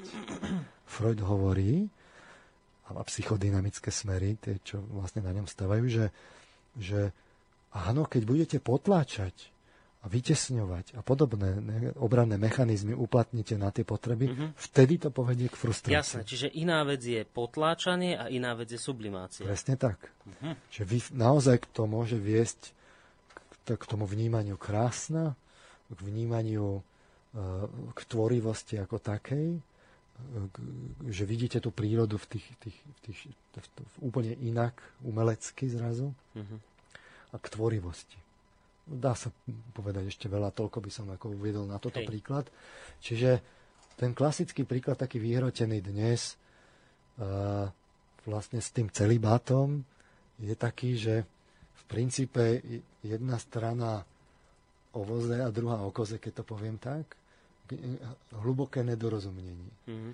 Akurát, že si treba fakt povedať, že akým jazykom hovoria a čo majú na mysli pod tým. No a teraz, ale to nechám samozrejme na, na náboženstva a, a, a tak ďalej, ale tie masy vlastne budú argumentovať vlastne v tomto duchu, že, že ale veď my, my, my hovoríme, vy nás tu nenecháte naše potreby si naplňať. Vy nás dokonca vlastne dôležité, činíte neslobodný. sme tu všetci sublimovali, tak na tu vyhynie no, ľudstvo. Viete, a však že, církev nehovorí, že tá katolická, že, že by všetci mali držať celý bad, ona hovorí o kniazoch. Práve naopak, ona hovorí, milujte sa, množte sa. ale, ale vy zase nie, ty, ty to zase tam... Dobre, a teraz... Ale to už ideme do úplne iných tém. A teraz, dobre, čiže... Uh, toto je tá, ten postoj tej masovej spoločnosti, že ona je vlastne bude v kontrapunkte s tými, v protiklade s tými náboženstvami, lebo tie ju smerujú dovnútra a k sublimácii a tie masy, keď budú ťahané vlastne k tomu vonkajšiemu, no tak tam nastane konflikt a tá masa bude opúšťať húfne tie náboženstva. A ešte si to zracionalizuje, že to je kvôli nejakým úplne iným dôvodom a tak ďalej. Mm. No a, a teraz ten priemysel, tí zadávateľia, tie, tie reklamy a tí sprostredkovateľia, no tí nechcú, tie elity nechcú slobodné masy. Veď oni chcú manipulovateľné masy. Veď nepovedia to takto samozrejme, že sa im to páči. Ale oni chcú mať moc vo svojich rukách oni nechcú, aby na masy mal vplyv aj niekto iný ako oni. Oni chcú byť jediný, kto má vplyv. A, a už vôbec nie niekto, kto hovorí, že potenciálne im bude hovoriť, ale že nesústrete sa na to vonkajšie, nekupujte výrobky, lebo vy choďte dovnútra a snažte sa byť slobodní. To je Toto je v ostrom, ostrom kontraste s tým, čiže, reklama, jasné. Čiže v skutočnosti aj ten, tí, tí, tí, tí zadávateľia tej reklamy sú v skutočnosti v protiklade s tou církvou. Uh-huh. Nech už sa to navonok javí akokoľvek mieru milovne, zaujímavo sú na opačných stranách. Uh-huh. Je, a to, to v konečnom dôsledku kvôli tomu, že jedni sa orientujú na to telesné a smerujú človeka, že poďte viac nakupovať, poďte viac do sveta my vám to predáme, tak my sa vás postaráme.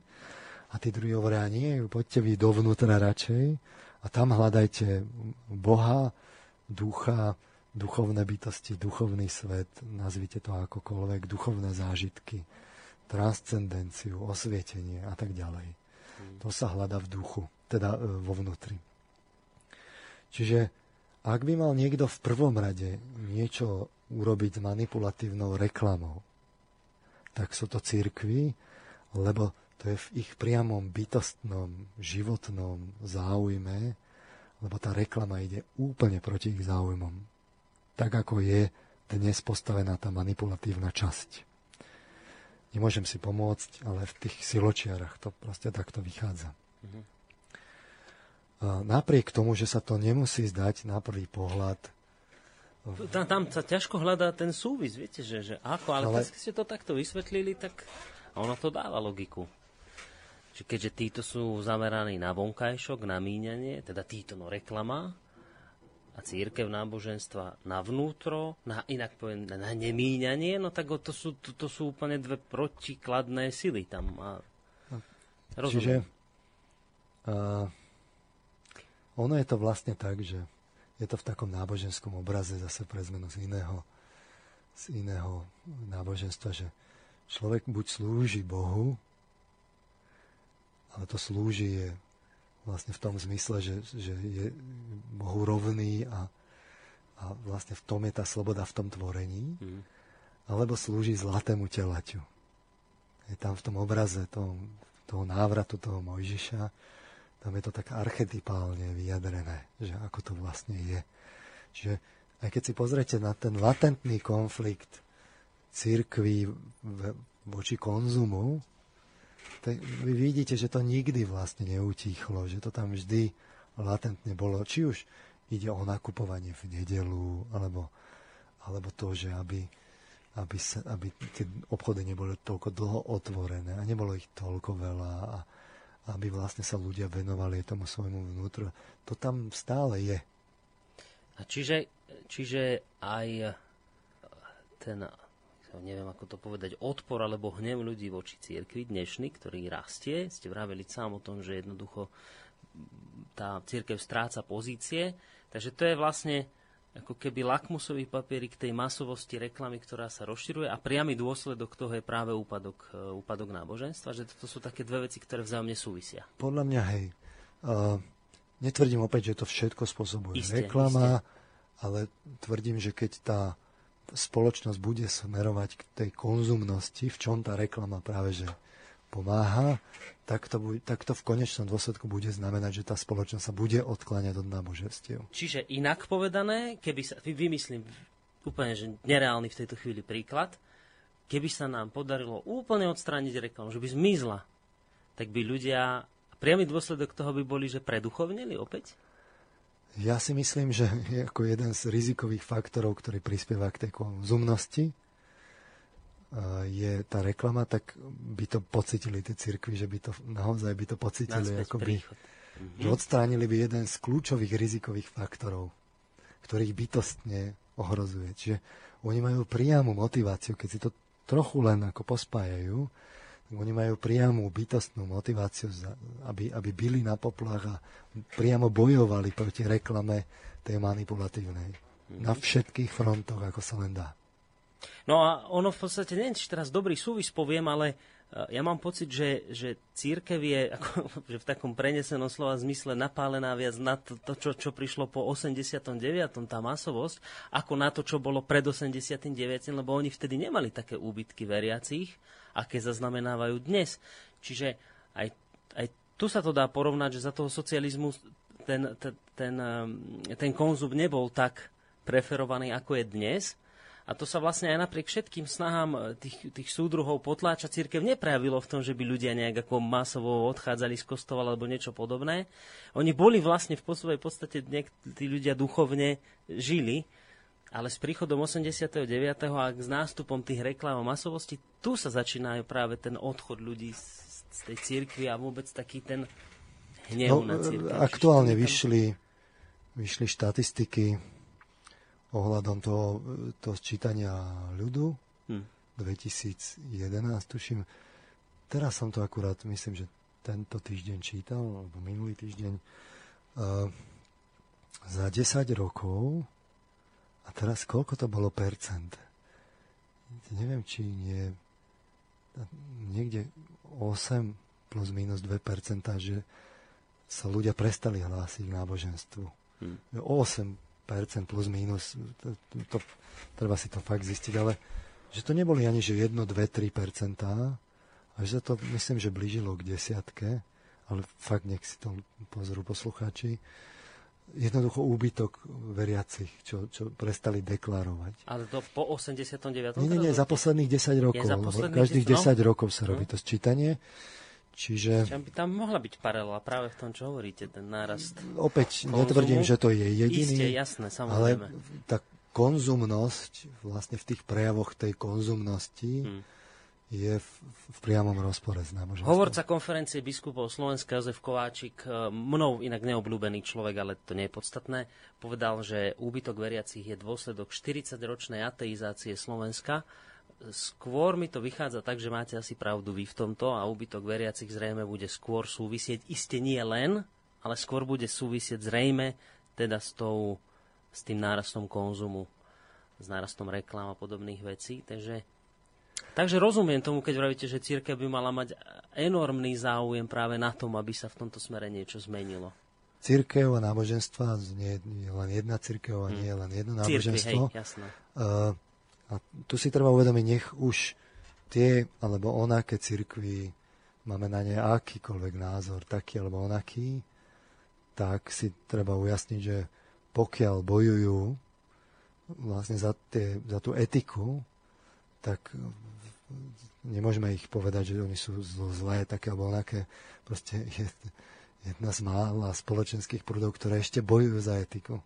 A to rozhodne treba vyzdvihnúť a oceniť. Iba zase netreba byť nekritický potom k tomu, aké prejavy majú práve tí, ktorí tú církev tvoria. Ak sa tak nesprávajú, tak to treba pomenovať, lebo to je potom, viete, v rozpore. Ak niečo oni hovoria, církev ako celok. Treba sa postaviť jej... k veciam tak, ako sú, no. s plusmi a mínusmi. Ale... No, ale už sme zase veľmi hlboko v církvi a my sa pomaly, jej, dá, počujte, pol hodina pomaly dokonca, ešte sme nedošli poriadne ani povedu a už vôbec teda k tej, k tej občianskej spoločnosti, tak poďme ešte rýchlo na toto, lebo je už Mali ani by sme pesnič... si dať takú zase pesničku. No hej, ale už, a ešte, ešte maily mám, pán Marman, že nás nestihneme prečítať, ľudia budú nahnevaní. Tak ale rozprávame dve a pol hodiny, tu ide o psychohygienu. Dobre, dobre, tak ja už, e, keď vypoviete, tak dáme si takúto peknú. A po pesničke ešte musíme tieto veci, aby sme to stihli, viete.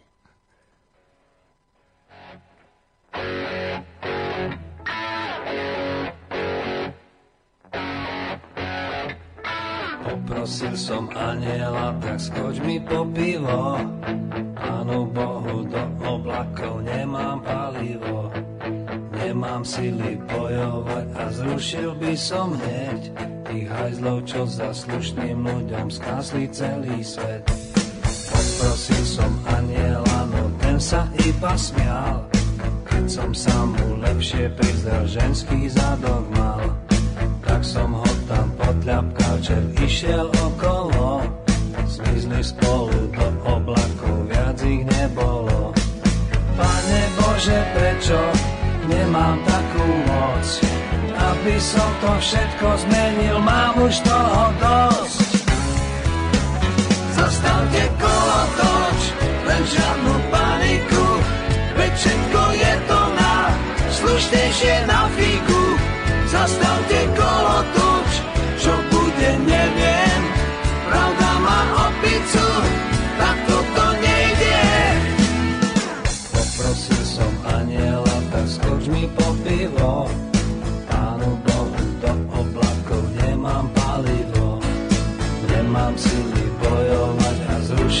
som hneď tých hajzlov, čo za slušným ľuďom skásli celý svet. Ten aniel bol diabol, dal mi zvláštnu moc, aby som to všetko zmenil, mám už toho dosť. Zastavte kolotoč, len žiadnu paniku, svet dávno zanikol, z toho nie úniku. Zastavte kolotoč, mám dobré správy,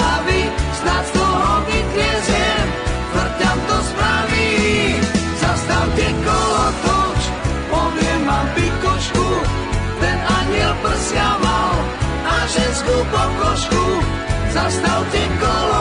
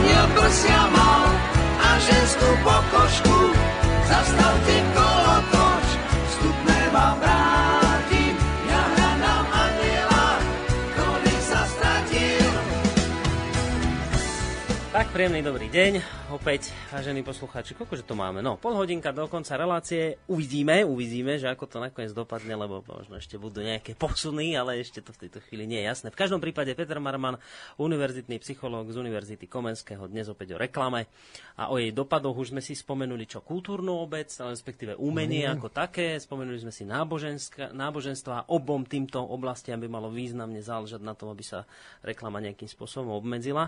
Uh, už sme tu nadhodili trošku aj tú, tú, tú tretiu oblasť, a to je veda, ale nejak hlbšie sme sa aj nevenovali, tak poďme hneď na to. Skúsme si to rozobrať, lebo to sú také tie, to, tie oblasti toho slobodného úsilia, že ani jedna z týchto oblastí sa nedá robiť že na silu. To, to sú tvorivé činnosti. Ne, ne, náboženstvo sa nedá že, že nakázať a teraz robiť, lebo to vo vnútri nebude. To, to bude vonkajšia forma. Veda nič nevyskúma, no, keď to máte robiť na silu a pod tlakom a umenie podobne.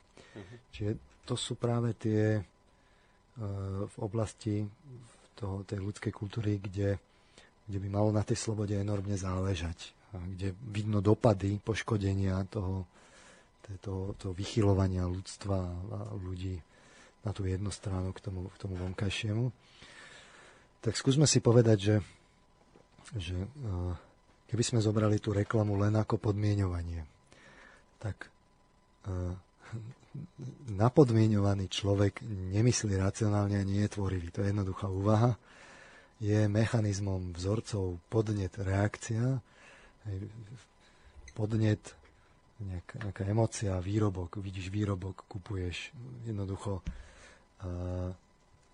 čím viac ľudí napodmienujeme, tým oni budú viacej neslobodní, lebo budú pripomínať taký mechanizmus. Jednoducho. Čiže keď by sme, to, keď by sme tých ľudí znásilňovali, že ich naozaj fakt budeme silno podmienovať a v kúse a veľa, no tak, tak jednoducho to, to, to, to nevidie. Uh, nebudú slobodní. Stratíme ľudí ako takých. Budeme mať zvieratá so vzorcami správania. A ten smer, ktorý to podmienovanie vynašiel, a konec koncov aj reklamu, to som hovoril, že to boli tí behavioristi, od slovička behavior, správanie, tak už tí chceli človeka vyjadriť takýmito vzorcami podnet, reakcia, že čo on urobí a vypočíta to matematicky práve cez, cez, cez, cez tieto vzorce. Už, už sa im zdalo, že to majú matematicky presne vyjadrené, ale vždy sa im tam dostala nejaká taká premenná, s ktorou nerátali. Ten človek nie a nie sa do tých vzorcov dostať. Volali to, že vmedzerená premenná, ktorá sa im vmedzerila medzi podnet a reakciou. Hej. To je také to je také markantné, na tomto vidno symptomaticky. Človek nie je zviera, vykazuje známky slobody. Tu si treba ale podotknúť, nie každý rovnako. Isté. Čiže každý si samozrejme o sebe myslí, že je slobodný, ale to by trebalo preveriť. Seba, seba kriticky, seba sa poznať. Vidť ten príklad s tým alkoholikom. A prežeňme to, že podmienujeme všetkých a čo najviac, až nám vznikne dokonalá naprogramovaná masa, no tak potom nebude veda. Na programovaných vzorcoch sa neobjaví nič vedecky nové. To sú len deterministické stroje, pre, predikovateľné, čo urobia. Hmm. Z tých vzorcov to vypadne a sme skončili. Čiže veda nemôže, čím viac budeme tých ľudí podmienovať, tým menej tej vedy bude, lebo tým viacej im obmedzujeme tvorivosť. A teraz my nemáme takú, taký prípad, že už ich podmienujeme všetkých a čo najviac a máme dokonalú naprogramovanú masu. Ale to je taká, taký spojitý interval. A nám sa to podmienovanie stále zvyšuje a zvyšuje a zvyšuje a zvyšuje. A my sa potom čudujeme, že máme tých ľudí menej a menej tvorivých. Hmm. Lebo tá spoločnosť sa premieňa na taký veľký mechanizmus. Už ani ľudia netušia, že prečo oni v tých procesoch veľkých spoločností robia to alebo ono a že aký je vlastne ten celok, už to ani ne, nevidia. No a teraz a, a, my nemáme teda vše, síce všetkých a úplne naprogramova, na, naprogramovaných, takto napodmienovaných, ale predsa len nejaké tie vzorce im tam vkladáme. Nejaké také, také predpoklady, ktoré im tam vkladáme ešte keď, zvlášť keď sú to tie deti, tak my im to tam vložíme ako také, také základne, z čoho, vychádzajú mysl, z čoho vychádza myslenie. Že, opäť spomeniem ten, ten, ten, ten film o tej idiokracii, tak tam som to už aj hovoril, že polievali, polievali kvet, rastliny nápojom Brando, lebo Brando nápoj kúpil vodárne odtedy to tieklo aj z vodovodu. No a takže polievali aj rastliny tým, nie? že chceme zarobiť, tak budeme polievať aj rastliny. A teraz tak sa to samozrejme nejako zdôvodnilo, takže prečo polievajú, ten, ten čo tam prišiel z tej minulosti do tej budúcnosti, alebo bol hibernovaný, teraz mu to nešlo do hlavy, že prečo polievate tie rastliny tými elektrolitmi? Že prečo polievate tie rastliny tým brandom? Oni mu hovorili, no lebo to má elektrolity. No a, a prečo sú elektrolity dôležité? No lebo to žerú rastliny, preto to musíme polievať brandnom. Tak toto bol taký začarovaný kruh, takto niekoľkokrát, že prečo teda ale brandnom, no lebo to má elektrolity. A takto stále dokola, lebo boli napodmienovaní. Lebo vlastne už ani nerozmýšľali nad tým, že rastliny potrebujú elektrolity. Lebo v tej oblasti, kde máte v tej myšlienke tú ideu, že že potrebujú elektrolity, už ste neslobodní a máte to tam zadratované. Najhoršie je, keď je to tým sociálnym učením zadratované, lebo my to dáme do detí. A my teraz máme fúru takýchto de facto skratov, čo, o ktorých nediskutujeme, o ktorých sa nehovoríme a ktoré sa považujú za argumenty všeobecne Aha. príjmané. No to je typický príklad. Ja, keď to počujem, tak ma vždy to dostane, že napríklad o lesy sa treba starať z neznámych dôvodov lesy by dnes už bez nás neprežili. Oni tu absolvovali stovky miliónov rokov evolúcie, ale dnes sa treba o ne starať. Oni by zomreli. To, to. A, a teraz to sa považuje v tých diskusiách za, za úplne, že to je automatické, to tak je. A A teraz my takýchto vecí máme veľa, že my musíme, my musíme piť balenú vodu, jesť vitamíny, na všetko brať lieky, bez ozbytku. Každá choroba to predsa vyžaduje liek. Týchto, týchto takýchto skratiek, o ktorých my nerozmýšľame, lebo ich máme tam vložený do tých, do tých našich myslí, my ich máme N. Hmm.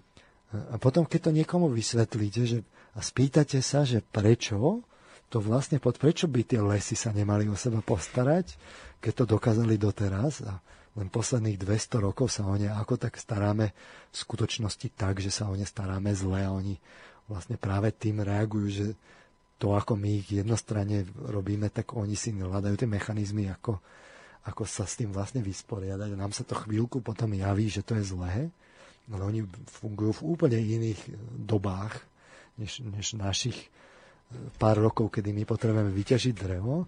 A takýchto veci, de facto elektrolitov v našich mysliach, my máme N. Vy to potom niekomu vysvetlíte a on, dostanete presne to, ten začarovaný kruh, že prečo polievate tým brenom? No lebo to má elektrolity. Prečo? No lebo to rastliny žerú. A tak to stále dokola. Toto my bežne máme. To, to keď si všímate, toho je N. A tí ľudia to ale nevedia. Oni o tom nevedia. No, lebo im to tam bolo vložené. Ani nevedia, že to majú. No ale to im tam nedala reklama. Či? A kto nám dal všetky tie balené vody? A, a te... Ja? Aj takto. A, a aké metódy sa na to používa? Že, že teda my máme premeniť vodu na, na surovinu strategickú a potom ju predať. Že aké metódy sa na to používajú?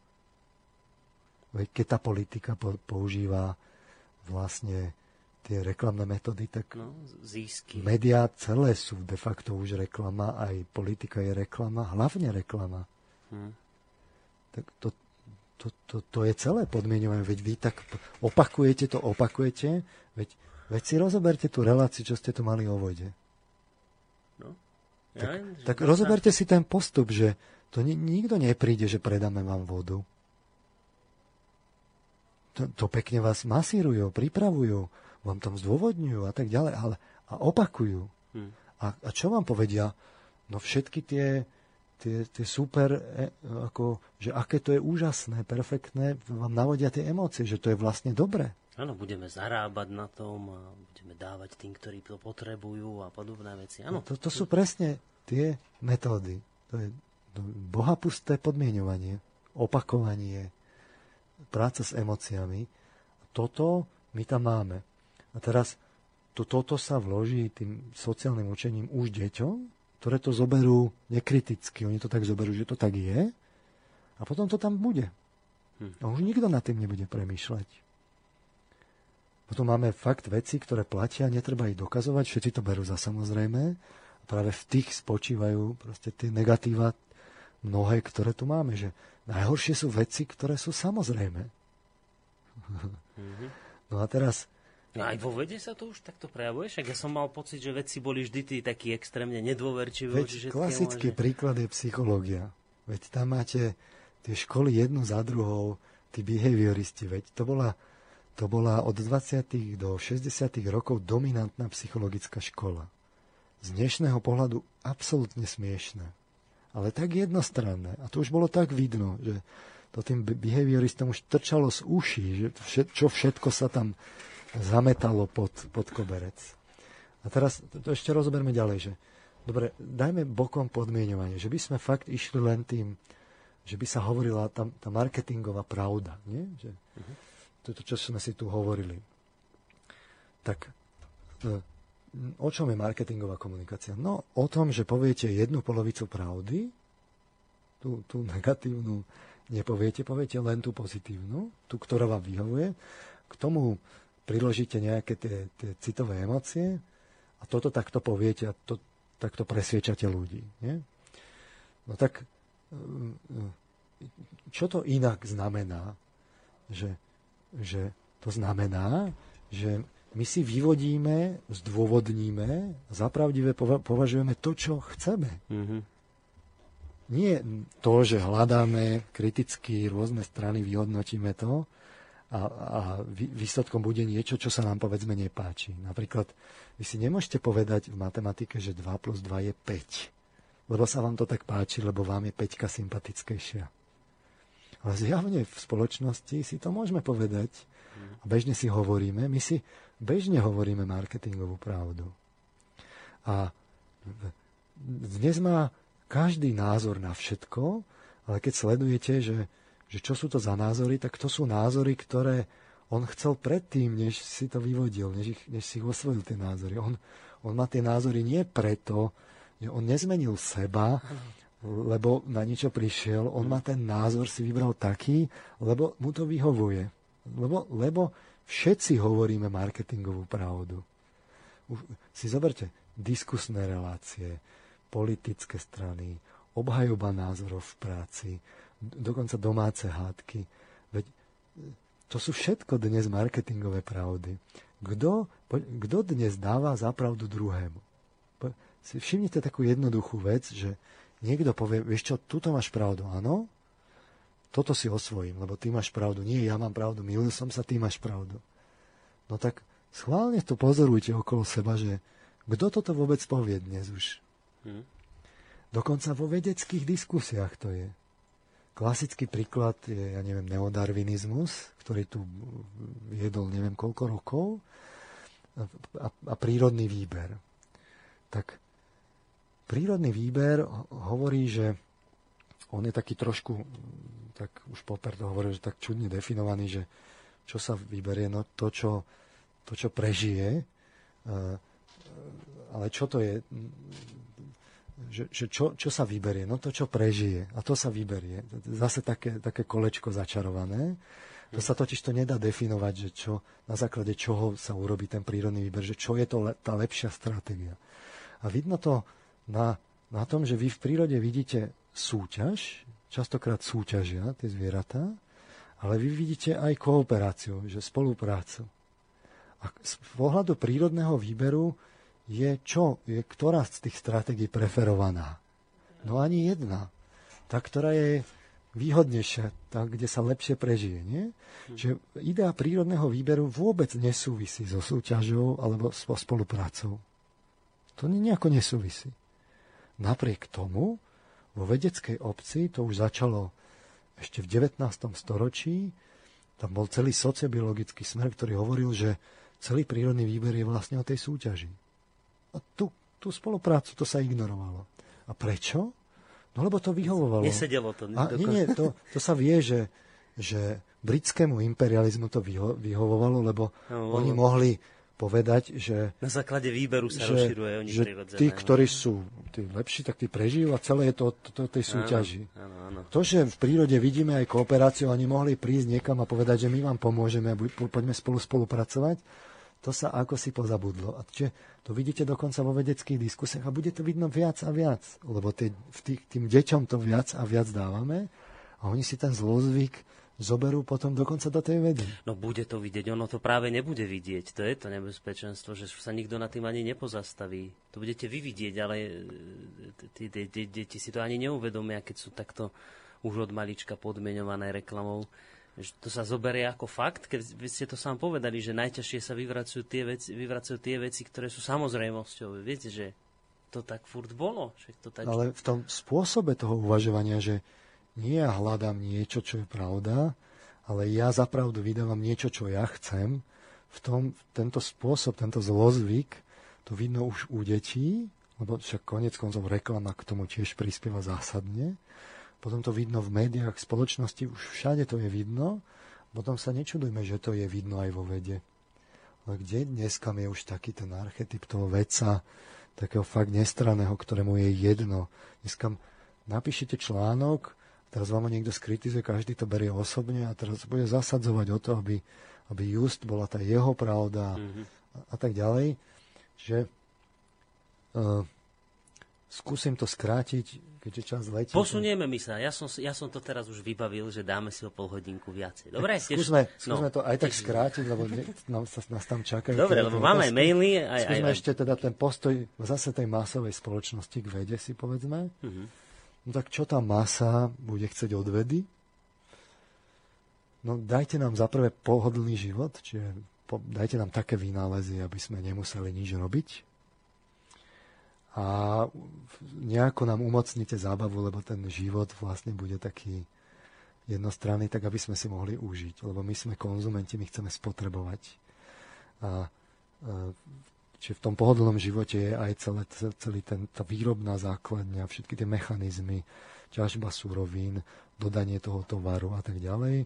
To všetko sa tam očakáva od tej vedy, že ona na toto odpovie a že aj umožní to ako zlepšiť tú zábavu a zabaviť vlastne tých ľudí, užiť si života. Mm.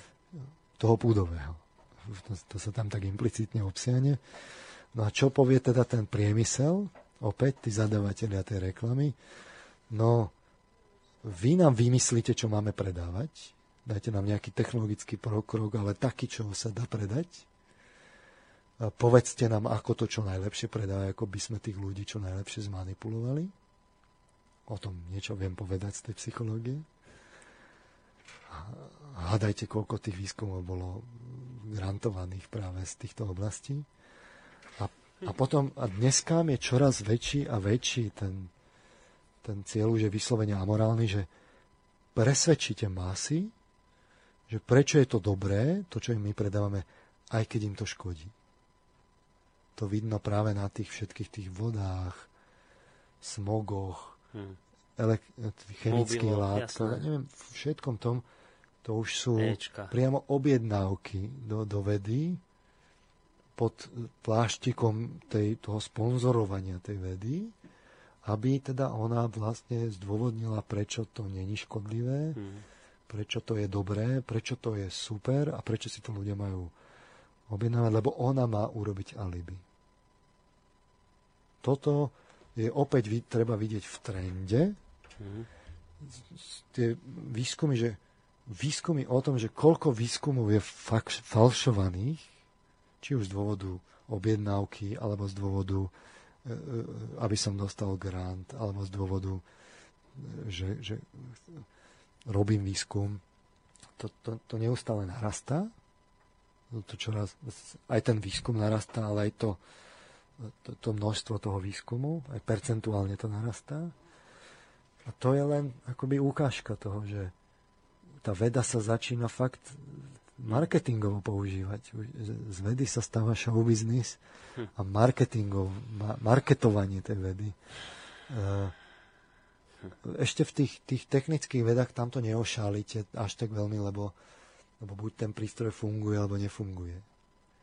Ale už potom v tých spoločenských vedách, kde treba dať práve to alibi, tam už sa to machli, alebo keď prídete do živej prírody, eh, dvojité slepé pokusy a tak ďalej to, tam už sa to tak ľahšie skrýva. Čím idete viac do spoločenských vied, tým ľahšie sa to skrie. Čiže ak by mal niekto niečo urobiť s manipulatívnou reklamou, tak aj veci, lebo fakt tá reklama masíruje mozgy a ničí tvorivý potenciál ľudstva. Mm-hmm. A, a vlastne aj a, ich slobodu, takisto ako tým... A, a opäť tým... z vedcov sa stávajú postupne a stanú sa čoraz viac potvrdzovači tej korporačnej pravdy. Hmm. Keď to tak poviem, tej, že, že prečo to tí ľudia potrebujú, dajte nám argumenty, dajte nám, aj... dajte nám certifikáty, výskumy a my ich už použijeme. Dajte nám dobre zdôvodnenie a my im to my, povieme. My, my to už hej? dáme do médií hej. a my už urobíme kampaň na to. Prečo je lepšie dať Ečko do kečupu, ako ho prevariť a tak zakonzervovať, tak toto potrebujeme. No. Teraz Netvrdím, že nemá byť pokrok, ale ten pokrok nemôže byť diktovaný záujmami priemyslu. Tá veda si musí sama povedať, čo má skúmať a čo nie a nemá byť manipulovaná záujmami komerčnými. A keď si pozriete spôsoby financovania, tak to tam vidno, že je čoraz viac a viac pod komerčným tlakom. Tým, že teda dostáva peniaze práve od týchto subjektov. Je tlak na to, aby americká veda tá je vyslovene taká, že tam je väčšina toho výskumu je zo súkromných zdrojov financovaná. Európa táto má tak ako kde, ale plus minus 50-50, niekde viac štátneho niekde menej. Samozrejme, je to štátne financovanie má svoje neduhy. Potom máte na všetko komisiu a grantové lobby a tak ďalej. Tiež to kryštalizuje, ale, ale tá, tá, tá strana toho, to tej komercie je potom jasná, že urobte nám výskum, my máme výsledky, my rozhodneme, či ho zverejníme.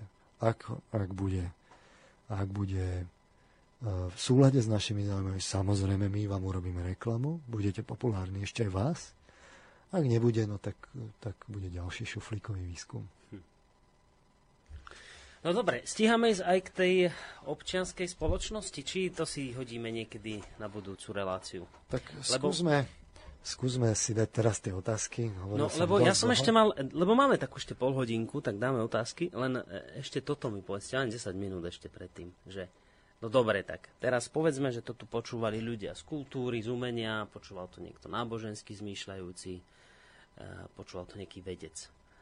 A teraz oni vravia, no dobre, pán Marman, a čo máme teda robiť? Že, že čo máme s tým spraviť? Že vybrajte, že no a my sme tí prví, ktorí by sa mali nejakým spôsobom zasadiť o to, aby bolo tej reklamy menej, tak, tak teda, že, že čo teda máme spraviť? No, e, aj pri tej vede zase platí, že ministerstvo školstva, ktorému má záležať na rozvoji národa, by tiež malo podniknúť nejaké kroky. Hlavne teda v tej reklame pre, pre deti. To je, to je podľa mňa jednoznačná, to treba zakázať. A takže ani billboardy na ulici nie, lebo to eh, jednoducho zakázať a popisovať tie dôsledky ako iné neduhy, ako cigarety s upozornením a tak ďalej, keď už. Uh, Čiže špeciálne pre tú vedu by sa vedci mali, mali by si uvedomiť, že akým spôsobom to funguje, na akých účinkoch, ako to deformuje tú spoločnosť práve v tom, pri tom sociálnom učení, ako sa to potom prejavuje v tých, v tých vedeckých výskumoch, kde sú tie záujmy o financovanie, ako sa tie záujmy premietajú do tých financovaní a tak ďalej. To všetko by si tí veci mali uvedomiť. Už sme na tom tak zle, že toto znie z mojej strany ako naivné. Dobre, však tak môžeme ignorovať realitu, tak nech sa pripravia potom veci na, na, fakt na to, že budú štatisti, ktorí majú len dávať potvrdenia. Nech sa páči. Keď, keď to niekto chce, tak nemusí sa ozvať. Uh, ale ak, ak, ak sa chce, tak by mal začať, malo by sa to nastoliť ako spoločenská téma mal, mali by sa ozvať hlasy, mali by sa jasne po, ako stanoviť tie, tie hranice, kde sú tie záujmy ako sa prejavujú, zamedziť tým, tým záujmom, aby, aby plynuli do toho, tlačiť na politikov a, a tak ďalej. A tak ďalej. Tie, opäť dajú sa urobiť aj jednoduché veci, ako s tými dopadovými štúdiami, tak vlastne aj tu. A, ale tu sa obávam, že opäť prídu nejakí, nejakí veci, ktorí budú to, to, to bagatelizovať a povedia a tak ďalej. Toto to nie sme si istí, urobme výskum, že či to tak naozaj je a tak ďalej. Uh, ale veci nie, nemajú byť tí, ktorí sa majú nechať ako opiť rožkom. Proste tak na toto nemusím byť psychológ, aby som to videl. Fakt, keď mám trochu súdnosti a, a nepredpojatého hmm. Myslenia ešte. No ja hlavne neviem, ešte tí veci, no povedzme, ale neviem, čo by robili tí chudáci tam, ktorí stvoria umenie, kultúru, keď tí herci veľmi dobre vedia, že pracujú v televízii, ktorá teda dostáva obrovské balíky práve z prostredia reklamných zadávateľov, divadelné hry, všade máte nejakých sponzorov, ktorí to sponzorujú, však oni by išli vlastne ako vzťahy proti sami sebe, že jednoducho by sa zrazu obrali o príjem. Neviem si to celkom predstaviť. Však veď a prečo by mal ísť ten príjem spolu so zaujímami? Prečo to neurobíme inou cestou z toho, z toho ministerstva kultúry? Hmm. Že prečo práve touto cestou by ma to malo ísť? No, lebo ministerstvo povie, že na to nemá peniaze inak. Čak, dobre, a te, teraz čak, to je o nastavení tých priorít tej, tej ekonomike, ale nič menej tam si treba uvedomiť, že umelcov je rozhodne není ich málo A tí, čo vyslovene majú zisky, ktorí sú na očiach, tie, tie celebrity, akože, to tak volá, že celebrita, ja si myslím, že to je vlastne niečo iné dnes už ako umelec. A hlavne časť tých akože celebrít, ktoré dáme do médií a s umením nemajú nič spoločné. Uh, poviem to takto natvrdo, tak tých, tých, tých celebrít je pár. Tí, čo majú tie zisky naozaj také, že si žijú kráľovsky, to je tá to je ten, ten, ten málo, ktoré, ktorí sú vlastne tak, takýmto spôsobom zaplatení. Väčšina sú takí, ktorí, ktorí jednoducho bojujú o to umenie, lebo to majú ako, ja neviem, životné poslanie, tak tá, tá väčšina nech sa ozve a zorganizuje. A nemyslím si, že ani tí, čo sú fakt zaplatení nakoniec, že by túto časť ako svojho umenia fakt považovali za umenie, že hmm. aj tí vedia, že otročia. Že by niečo iné robiť, jasné, určite. Ak k ním možno patríte a najberiete v sebe odvahu, tak nám môžete napísať, teda zatelefonovať na číslo 048 381 0101, lebo tu máme poslednú polhodinku, teda takú tú predlženú dnešnej relácie. Chcete pesničku v rámci psychohygieny? Tak či... je to tretia hodina, tak teda Dobre. Dajme tak, si tak, už tak. otázky a dajme si pesničku. Tak počkajte, otázky a či pesničku? a potom otázky. tak, dobre, tak, tak si dáme pesničku a potom pôjdeme na otázky.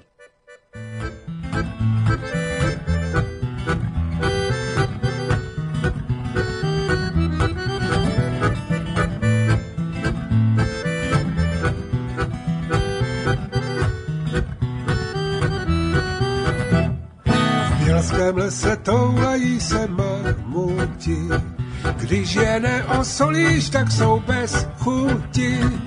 Nevěřil bys, kolik to dá roboty, zavařovat na kyselo choboty. Dura světa v každém směru, co si myslíš na to séru? Nemluv o mě, moli beru, tak se žije tady na severu. Větry fúčí ze všech směrů, když není máslo, jíme heru. Furt dva metry od maléru, tak se žije tu u nás. Na na na na, ja na na na na, ja na na na na, ja na na na. Všude kolem ve světě jsou mobily, u nás nevyroste ani opilí. Psi se živí výhonkama přeslíček, každá rodina má deset dětiček. Dura světa v každém směru, co si myslíš na to séru? Nemluv o mě, moli beru, tak se žije tady na severu. Větry fúčí ze všech směrů, když není máslo, jíme heru. Furt dva metry od maléru, tak se žije tu u nás. Na na na na, ja na na na na, ja na na na na, ja na na na. Centru vedle sochy TG Masaryka, ze země jak na Islandu voda stříká. Malí, velcí, tlustí, tencí různé rásy, zadarmo si tady všichni myjou vlasy. Dura světa v každém směru, co si myslíš na to séru? Nemluv o mě, moli peru, tak se žije tady na severu. Větry fúčí ze všech směrů, když není máslo, jíme heru. Furt dva metry od maléru, tak se žije tu u nás. Na na na na, ja na na na na, ja na na na na, ja na na na. Z Karolíny je vidět do Evropy, pod Radhoštěm potkáš aj do opy. Po výplatě je tu velmi divoko, Praha daleko a pámu vysoko. Dura světa v každém směru, co si myslíš na to séru? Nemluv o mě, mori beru, tak se žije tady na severu. Větry fúčí ze všech směrů, když není máslo, jíme heru. Furt dva metry od maléru, tak se žije tu u nás. Na na na na, ja na na na na, ja na na na na,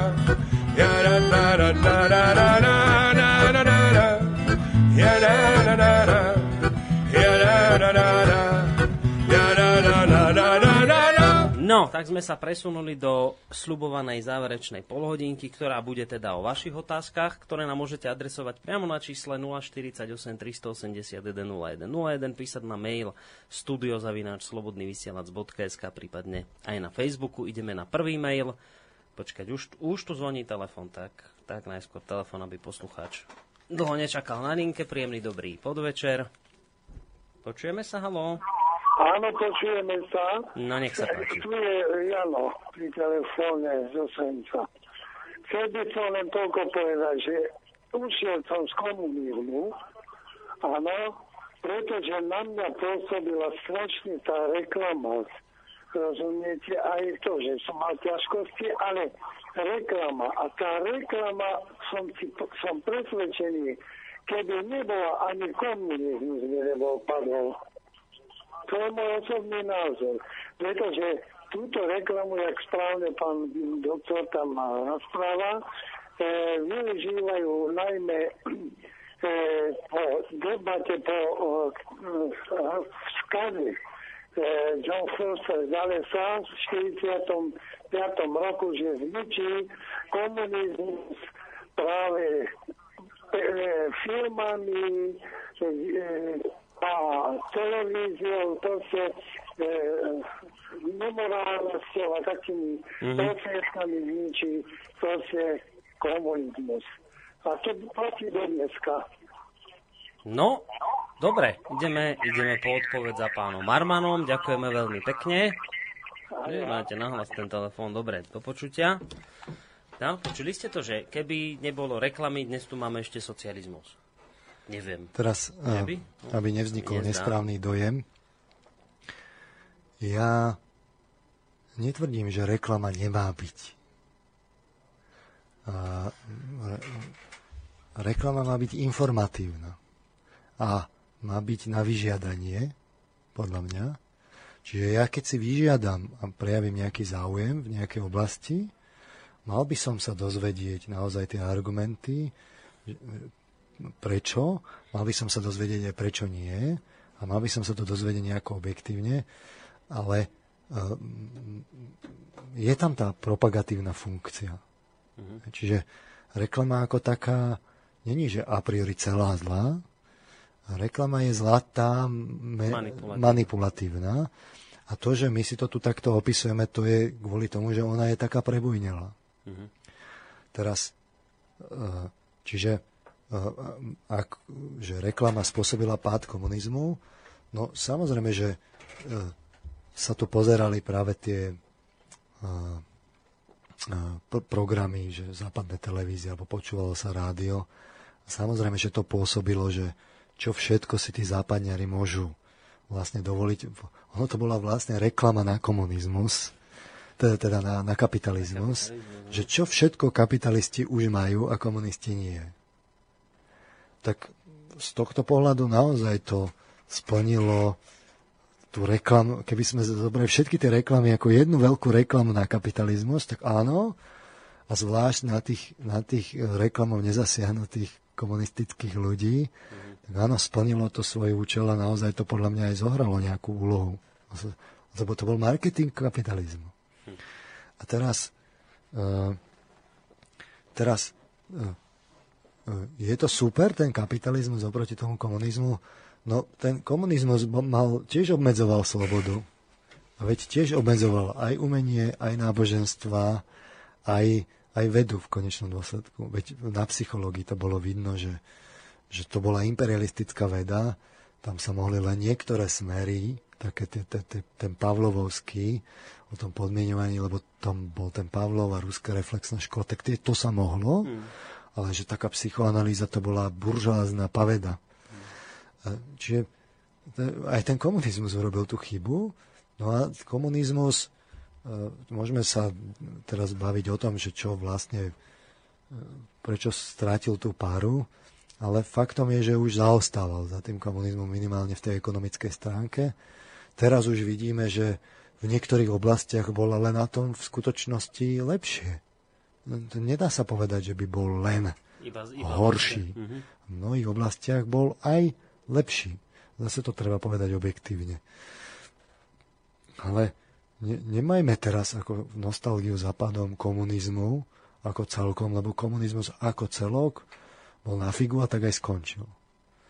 Poučme sa z tých dobrých a zlých vecí a rovnako sa poučme aj na tom kapitalizme a nepreberme to všetko. Problém je, že my sme to teraz prebrali just nie, až do takého, my sme že úplní kapitalisti teraz. Nie, že kap... západniari sú v skutočnosti menší kapitalisti, než my sme teraz. My sme tu úplne, že kapitalistický klondajk.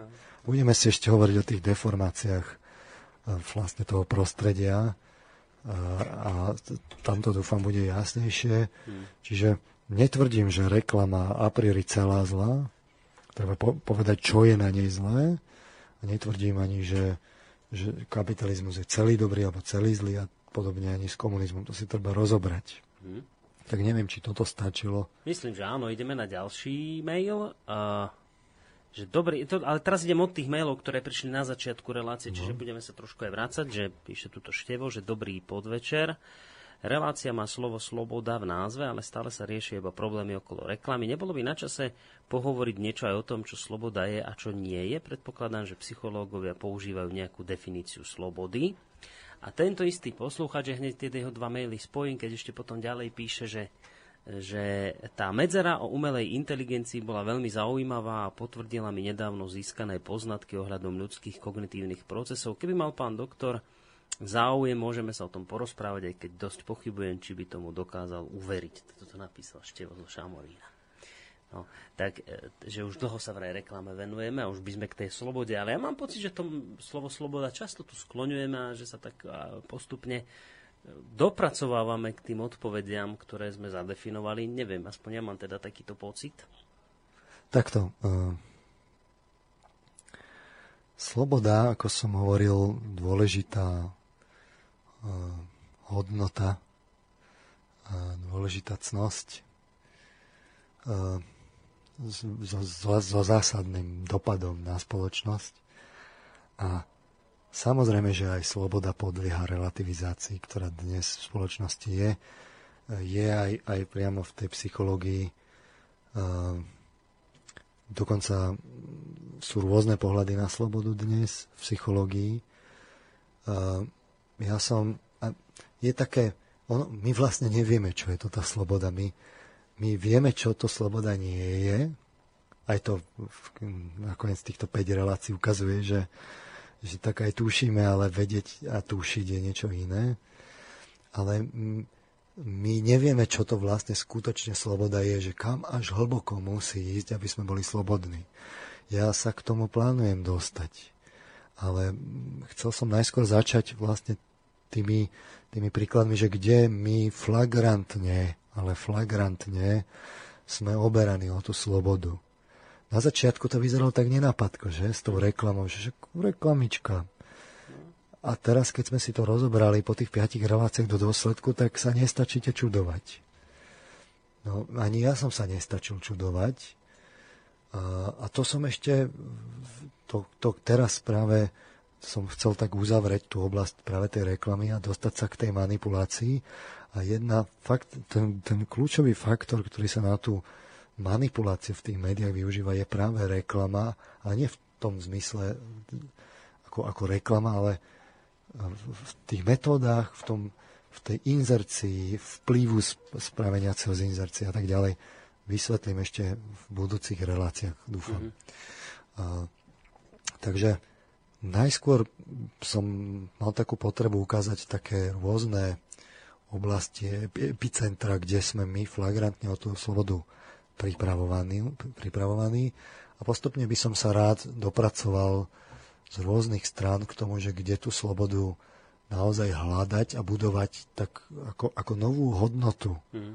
v nejakom takom v, naozaj v, v tom individuálnom slova zmysle, či už cez integritu. Aj to je veľmi zaujímavý pojem v psychológii. to by som to ešte vlastne, je to, znie to tak abstraktne, ale keď sa k tomu dostaneme, tak uvidíme, že to je vysoko praktická téma, mm. ktorá by vlastne mala zaujímať každého človeka.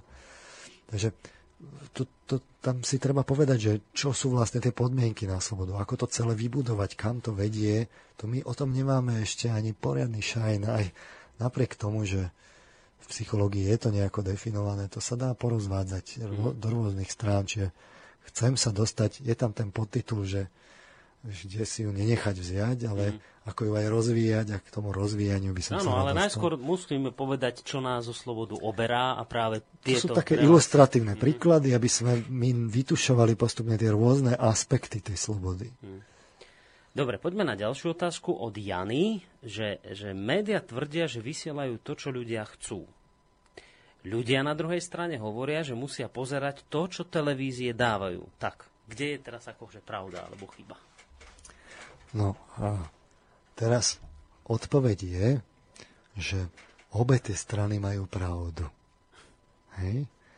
A, ale treba to trošku, trošku to treba poopraviť, predsa len máličko to tvrdenie. Média musia vysielať to, čo chcú, ale majú istý interval voľnosti. Keby e, začali rovno, povedzme tak, že urobíme z Markizy slobodný vysielač a teraz naozaj naženieme kapacity a tak ďalej. Začneme to tomu národu dávať a budeme sa snažiť otvárať oči. No tak výsledkom bude, že okamžite prudko zásadne klesne sledovanosť. Mm-hmm. Uh, no, to, to je logické, he, lebo to, to, to, vy môžete postupne tých ľudí vychovávať. He. A teraz, čiže naozaj to médium má nejaký interval, v ktorom sa môže pohybovať vlastne pár parametrov a v nich sa musí pohybovať, keď má príslušnú cieľovú skupinu, ktorú chce ošetriť. Aj ľudia nemajú až tak veľmi na výber. Že ono sa to javí, že však vy môžete si vybrať, ktoré médium, áno. Vy zistíte, že väčšina tých médií vlastne sú minimálne rozdiely. No. A že potom máte možnosť si vlastne nepozerať tie médiá a hľadať úplne niekde inde náhradnými scenármi. Lenže to, keď rozoberáte zo psychologického hľadiska, tak zistíte, že ale to väčšina ľudí nie je schopná, že oni sú navyknutí, sú namotaní. Čiže aj ten človek má akoby taký relatívne úzky interval, čo on môže. Hej?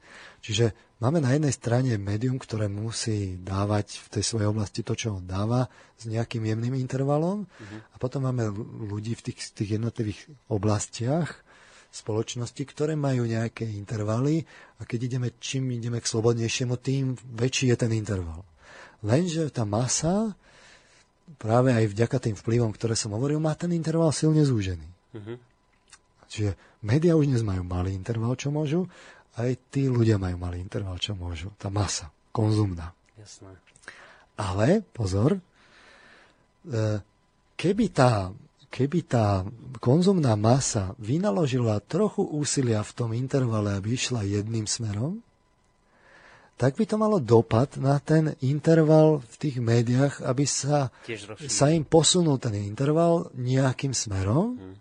A keby tie médiá trošku v tých možnostiach, čo majú, posunuli ten, ako tie možnosti jedným smerom, tak by sa postupne tí ľudia prispôsobili a takto by to išlo z jednej strany na druhu a navzájom by si pomohli, aby sa ten interval zvýšil, aby nakoniec boli slobodné médiá a slobodní ľudia. Po N iteráciách, lebo tam je zotrvačnosť. Ľudí by trebalo vychovávať, aj médiá by si museli zvyknúť a takto by mohli. Lenže uh, tie, za tými médiami sú nejaké záujmy, a v niektorých je záujem to posúvať a v niektorých je záujem to posúvať práve že opačným smerom. Mm-hmm. By som rád ukázal. A u tých ľudí tiež vlastne sú aj jedným, aj druhým a výsledkom je, že to je v nejakom takom status quo. Akože neriešiteľnom. No ale tam stačí nejakú časť ľudí, povedzme nie v tej primárnej cieľovej skupine masy, vynaloží, keby slobodný vysielač fakt zlepšil tú kvalitu a nejakú časť, povedzme, tej inteligencie by podchytil, mm-hmm. zjednotil, tá by tiež mohla prispieť a zmenili by sa tie nastavenia v tých masových médiách. Že to treba vidieť, že, to není, že ani jedno není pravda a obidve sú pravda súčasne. Aj tie médiá nemôžu, aj tí ľudia vlastne nemôžu a musia to, čo. A, a, a zase, ale to platí zároveň aj opačne. Ale keby ľudia chceli, môžu tie médiá posunúť. Nemusia zo- zobrať všetko to, čo im tie médiá naservírujú. Treba to vidieť v tom mm-hmm. sociologickom, že, že tam je taký spätnovezebný mechanizmus. Ja urobím niečo tu, tam dostanem inú odpoveď. No, no, ako to u tých ľudí naštartovať, keď teraz sa bavíme o tej mase, no, že ktorá by sa mala... To stačí, aby, aby nejaká časť ľudí nebola E, závislá, aby, aby bola slobodná. Skutočne nie, tých ľudí ani nemusí byť veľa. Potom v tom sociálnom učení môžu ísť ako príkladom. To zrazu ten, je, ten, ten jeden člen domácnosti, keď nebude namotaný, ale teraz urobí tvorivé veci, môže zmeniť tú rodinu. To, to ne, zase to není také, také akože nemusí to byť také masové. Hej, že... Každý by mal vlastne začať u seba. Hmm. Minimálne tým, že si povie, že reklama v skutočnosti nič neprináša, naopak berie. Že berie mi nie len slobodu, ale v skutočnosti mi berie peniaze. To je, tá otázka stojí ekonomicky, lebo to je jednoduchá rovnica. Keď to toľko stojí na nákladoch, že tí inzerenti tam dajú peniaze, tie médiá tam dajú, pri tých billboardoch to bolo 100 miliónov eur. Kto to zaplatí? Kto zaplatí tieto investičné náklady? A odpoveď je, no ja to zaplatím. Ja to zaplatím. Že keď nebudem odoberateľom tej reklamy, ja v skutočnosti, tá rovnica musí z tej logicky vyplývať, že ja v skutočnosti ušetrím. Hmm. Keď budem chcieť výrobok, tak si pozriem na tom internete, tam, že internet ma môže informovať, to nemusí robiť reklama masová. Mm. To už to je smiešne, z tej sa aj tak nič nedozviem. Čiže, čiže ja môžem začať od seba. Ne, nepotrebujem čakať na médiá. No a tam máte výhodu tu, presne ako ste povedali, že sám si znížim náklady za to tým keď, pádom, čiže to je keď výhoda niekto pre mňa. je konzumne orientovaný a nepočúva na slobodu, tak nech si to spočíta ekonomicky. Niekto to zaplatiť musí, odpovedí. My to platíme, všetci to platíme. Dobrá odpoveď. Ideme na ďalší mail od Milana, že ešte sa vracia k tej farme, ktorú sme tu spomínali, že mám, mám z účastníkov relácie farma takýto dojem. Sú väčšinou duchovne a sociálne zranení, citovo vyprahnutí, e, spútaní sebectvom a vidinou konzumu. Zdá sa, že aj devianti a závislí na nejakej látke alebo závislí nelátkovo. Myslím, že vplyvom rozbitých rodinných vzťahov sú to vyžití ľudia, zrejme ako deti predčasne dospelí, bez kvalitných morálnych hodnôt, záujem iba o povrchný život a prestíž. Je mi ľúto týchto úbožiakov, je to hamba, že televízia prezentuje takéto úbohé karikatúry ako osobnosti, taká hamba a nezodpovednosť za divákov a deti. Aj skutočné umenie musí byť v ponuke televízie, ale zdá sa, že nemáme na výber a stávame sa postupne tupejší a vulgárnejší. Dobré ráno Slovensko. Je dobré, že máme relácie na Slobodnom vysielači. Tak toto nám napísal Milana Jožo. Či teraz spolupísaný ten mail, ale tak... Ja myslím, že sme v priebehu tej diskusie trochu rozvinuli tie myšlienky z toho mm. psychologického hľadiska. Faktom je, že psycholog, ktorý pozerá fakt reality show, a tu si treba povedať, že tie reality show manažujú psychológovia. Čiže oni to tam rovno vyberú. To, sú, to, to, je, to je katastrofa. To sú takí, čo vám nerobia dobrú časť psychológom, takýto. No, no? lebo skúsme si najskôr povedať, že čo teda robia. Jednoducho, keď sa pozriete na tých ľudí, tak to sú ľudia, ktorí sú zreli na poradenstvo, alebo to, to je už úplne, že subnorma klinická, a o niektorých by sa dalo pochybovať, že či vôbec nie sú klinické prípady. Ja nejdem teraz menovať. Jasne. Schválne skúste s doktorom Nábielkom rozobrať nejaký ten, tu, ten diel tej, práve takéto reality show že, a rozobrať tam, že ako, by, ako sa on ako psychiatr na to pozerá. Hm, to, ale to by sme museli najskôr pozrieť si to, lebo... No, tak nie, školárov, nie, že si. vy si pozriete, no, no, doktor Nábielek si pozrie. Bude oddychnutý po dovolenke, mu to naordinuje. mu taký podnet, ako, že, že či naozaj tam náhodou nehovoríme už o klinickej subnorme v hm. niektorých prípadoch. A teraz, teraz e, samozrejme, že účelom je šokovať, aby, aby sa zdvihla tá popularita. A teraz, no keby tam boli normálni a žili normálnym životom, no koho by to zaujímalo? No nuda, no. no. Takže, e, takže sa zoberú práve takýto oblasti subnormy a niečím vyslovene, že extrémny v nejakej tej, v tej oblasti nezvládnutej alebo s nejakými konfliktami, lebo tá dynamika sa tam musí diať. A to nestačí ešte, lebo ešte aj tá skupina vlastne má nejakú takú, je tam také ten, ešte aj častokrát ešte aj v tej skupine sú korekčné mechanizmy, ale nestačí to. Ešte justí psychológovia, alebo takí de facto psychológovia, lajkovia, ktorí na to majú cit, tak tí ešte just to rozduchajú, aby sa tam tá dynamika rozpútala.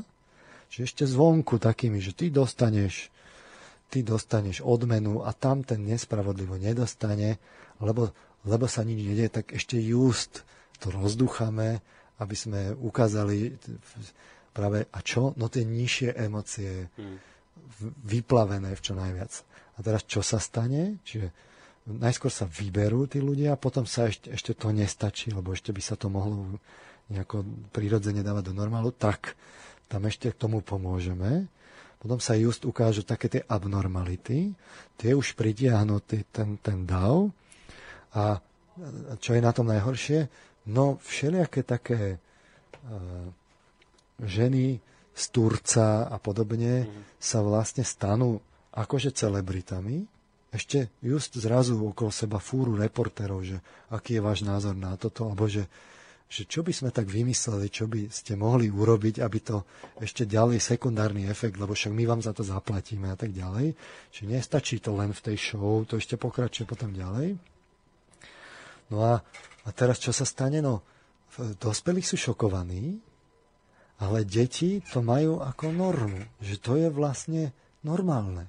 Mm-hmm. Lebo veď si zvykneme na to čierne vrece s bosými nohami čo sme citovali áno, áno, v minulých reláciách. Čiže zrazu sa to stáva normou a my si myslíme, že to vlastne je bežné, že to robia všetci takto. Ľudí, ktorí niekto úmyselne vybral, lebo majú vlastne ako sú v oblasti subnormy a ešte nestačilo, tak ešte, ešte im aj dal podnety, aby, aby a prečo, sa to toto, prečo toto ľudí láka pozerať takéto subnormy, tieto, tieto, v podstate ja to možno preženiem takéto zvrátenosti. Prečo to normálnych ľudí láka? Prečo to dav pritiahne? No, no veď, lebo človek má citové potreby. On tie citové potreby musí nejakým spôsobom naplniť. A teraz sme si to hovorili. Ak vy nekultivujete tie emócie, no tak oni výrazy, že, že vy aktívne na tom robíte a sublimujete a transcendujete, nazvite to ako chcete psychologicky, tak potom vám zostane tá cesta B, toho zostupu, že tak sa vraciate práve k týmto animalitám, púdom, neviem kade čomu a to zaujme tie potom masy. A cez to potom ale vy tie masy viete aj ovládať. Dobre, a toto by bola inak dobrá relácia tiež na takúto tému, tieto reality show, lebo vidím, že ešte do toho poriadne vidíte. To je dobré, toto. To... No, že by som bol odborník na reality show. No, to nehovorím, ale tak to, takéto to zrovna veci... nie som, ale už som dávno nejakú nepozeral, po, pozrel som pár častí, ale to musí byť hneď jasné po pár minútach, mm. že ak, akým spôsobom sa vyberajú tí ľudia, akým spôsobom sa manipulujú tí ľudia, aby sa tá, tá, tá dynamika tam prejavila. No a ešte jeden v rýchlosti mail stihneme. Ešte, ešte poviem jednoduchú vec. No. Tam ľudia akože volia. Že koho? Že kto prežije. V tých reality show. To je reality show. Aha, no. Len taká zaujímavosť. No. V skutočnosti si len myslia, že volia. Ten režisér, keď sa rozhodne, tak má metódy na to, aby tá masa zvolila toho, koho on chce. Že oni vedia, kto je pre tú sledovanosť dôležitý. Mm-hmm. sem tam sa stane, že ho ľudia nezvolia, ale v drvie väčšine prípadov je to rozhodnutie režiséra, že akými metodami on pošťuchne, pozariaduje tú situáciu, aby ho nakoniec tá masa zvolila. Že koho s kým rozháda. Len na margo toho, že, mm-hmm. že, že kto vlastne čo rozhoduje v v reality show. No vidíte, koľko o tom viete. To sú také veci, ktoré bežný človek nevie a dobre by im to bolo možno povysvetľovať. Takže ešte rýchlosti jeden ten mail od Petra zo Zvolena. Zdravím do štúdia. Ja sa považujem za tzv. youtubera, teda som častým návštevníkom tejto stránky a viac menej dokážem sledovať trend, akým sa táto stránka uberá a presne vidím to, o čom pán Marman rozpráva aj tu, pretože pudovosť začína mať prevahu. Kanály, ktoré majú najviac odberateľov, produkujú úplné šialenosti, kde sa kričí, šokuje, potfarbuje dvojzmyslami a tak ďalej. Nechápal som, ako je možné, že doslova milión ľudí to môže sledovať, ale teraz sa už nečudujem. Vďaka za výbornú reláciu. Rado sa stalo. No, tak ja vám veľmi pekne ďakujem, pán Marman, lebo toto mi už čas zostáva akurát tak na poďakovanie a zahratie pesničky, že ste tu dnes so mnou. Ja vám ďakujem za výber pesničiek, bol naozaj prekvapivý. a som sa aj pobavil na niektorých. No, tak my máme šikovných hudobných dramaturgov, všetko sami. E, fakt o týchto niektorých pesničkách som ani netušil. No, tak sme sa tu pobavili. Slobodný vysielač, treba počúvať všetky veci, sa podozvedáte z tejto hudobnej stránky. Takže ďakujem veľmi pekne aj za to, že ste tu vydržali rekordných 3,5 hodiny. Bola to fuška, že? Ono to, tá vďaka samozrejme nepatrí len vám, ale aj Za trpezlivosť, fakt to bol nadľudský výkon počúvať nejakého Marmana. ale dobre, dobre, ten Marman dobre rozprával, takže ja vám ďakujem ešte raz. No a budeme sa teda, ako sme to hovorili, počuť o... o tri týždne. O, o tri týždne sa budeme si takú trošku prestávočku. A budeme ešte pokračovať reklame, či už... Jak to no, prejdeme k tej manipulácii. K manipulácii. Wow. No dobre, tak sa majte pekne. A spolu s pánom doktorom Petrom Marmanom z Univerzity Komenského, s univerzitným psychologom sa lúčia Boris Koroni. A už sme si hrali aj MT Smile. Dáme si ešte jednu takú celkom tiež peknú priliehavú.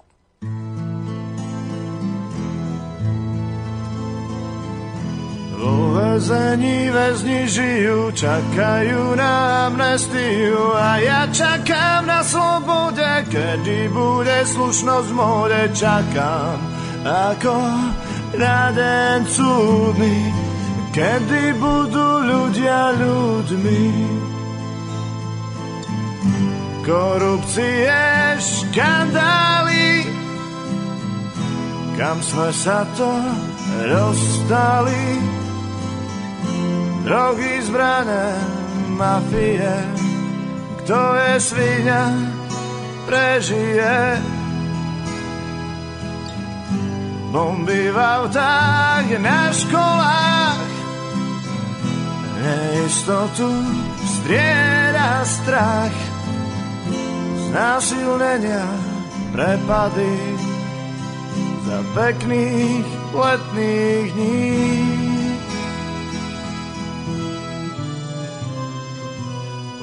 Väzení väzni žijú, čakajú na amnestiu a ja čakám na slobode, kedy bude slušnosť v móde, čakám ako na den súdny, kedy budú ľudia ľuďmi. Zhubný nádor peňazí, mnohé mozgy nakazí charakter sa nenosí. Ak máš prachy, niekto si. Korupcie, škandály, kam sme sa to dostali. Drogy, zbrané, mafie, kto je svinia, prežije.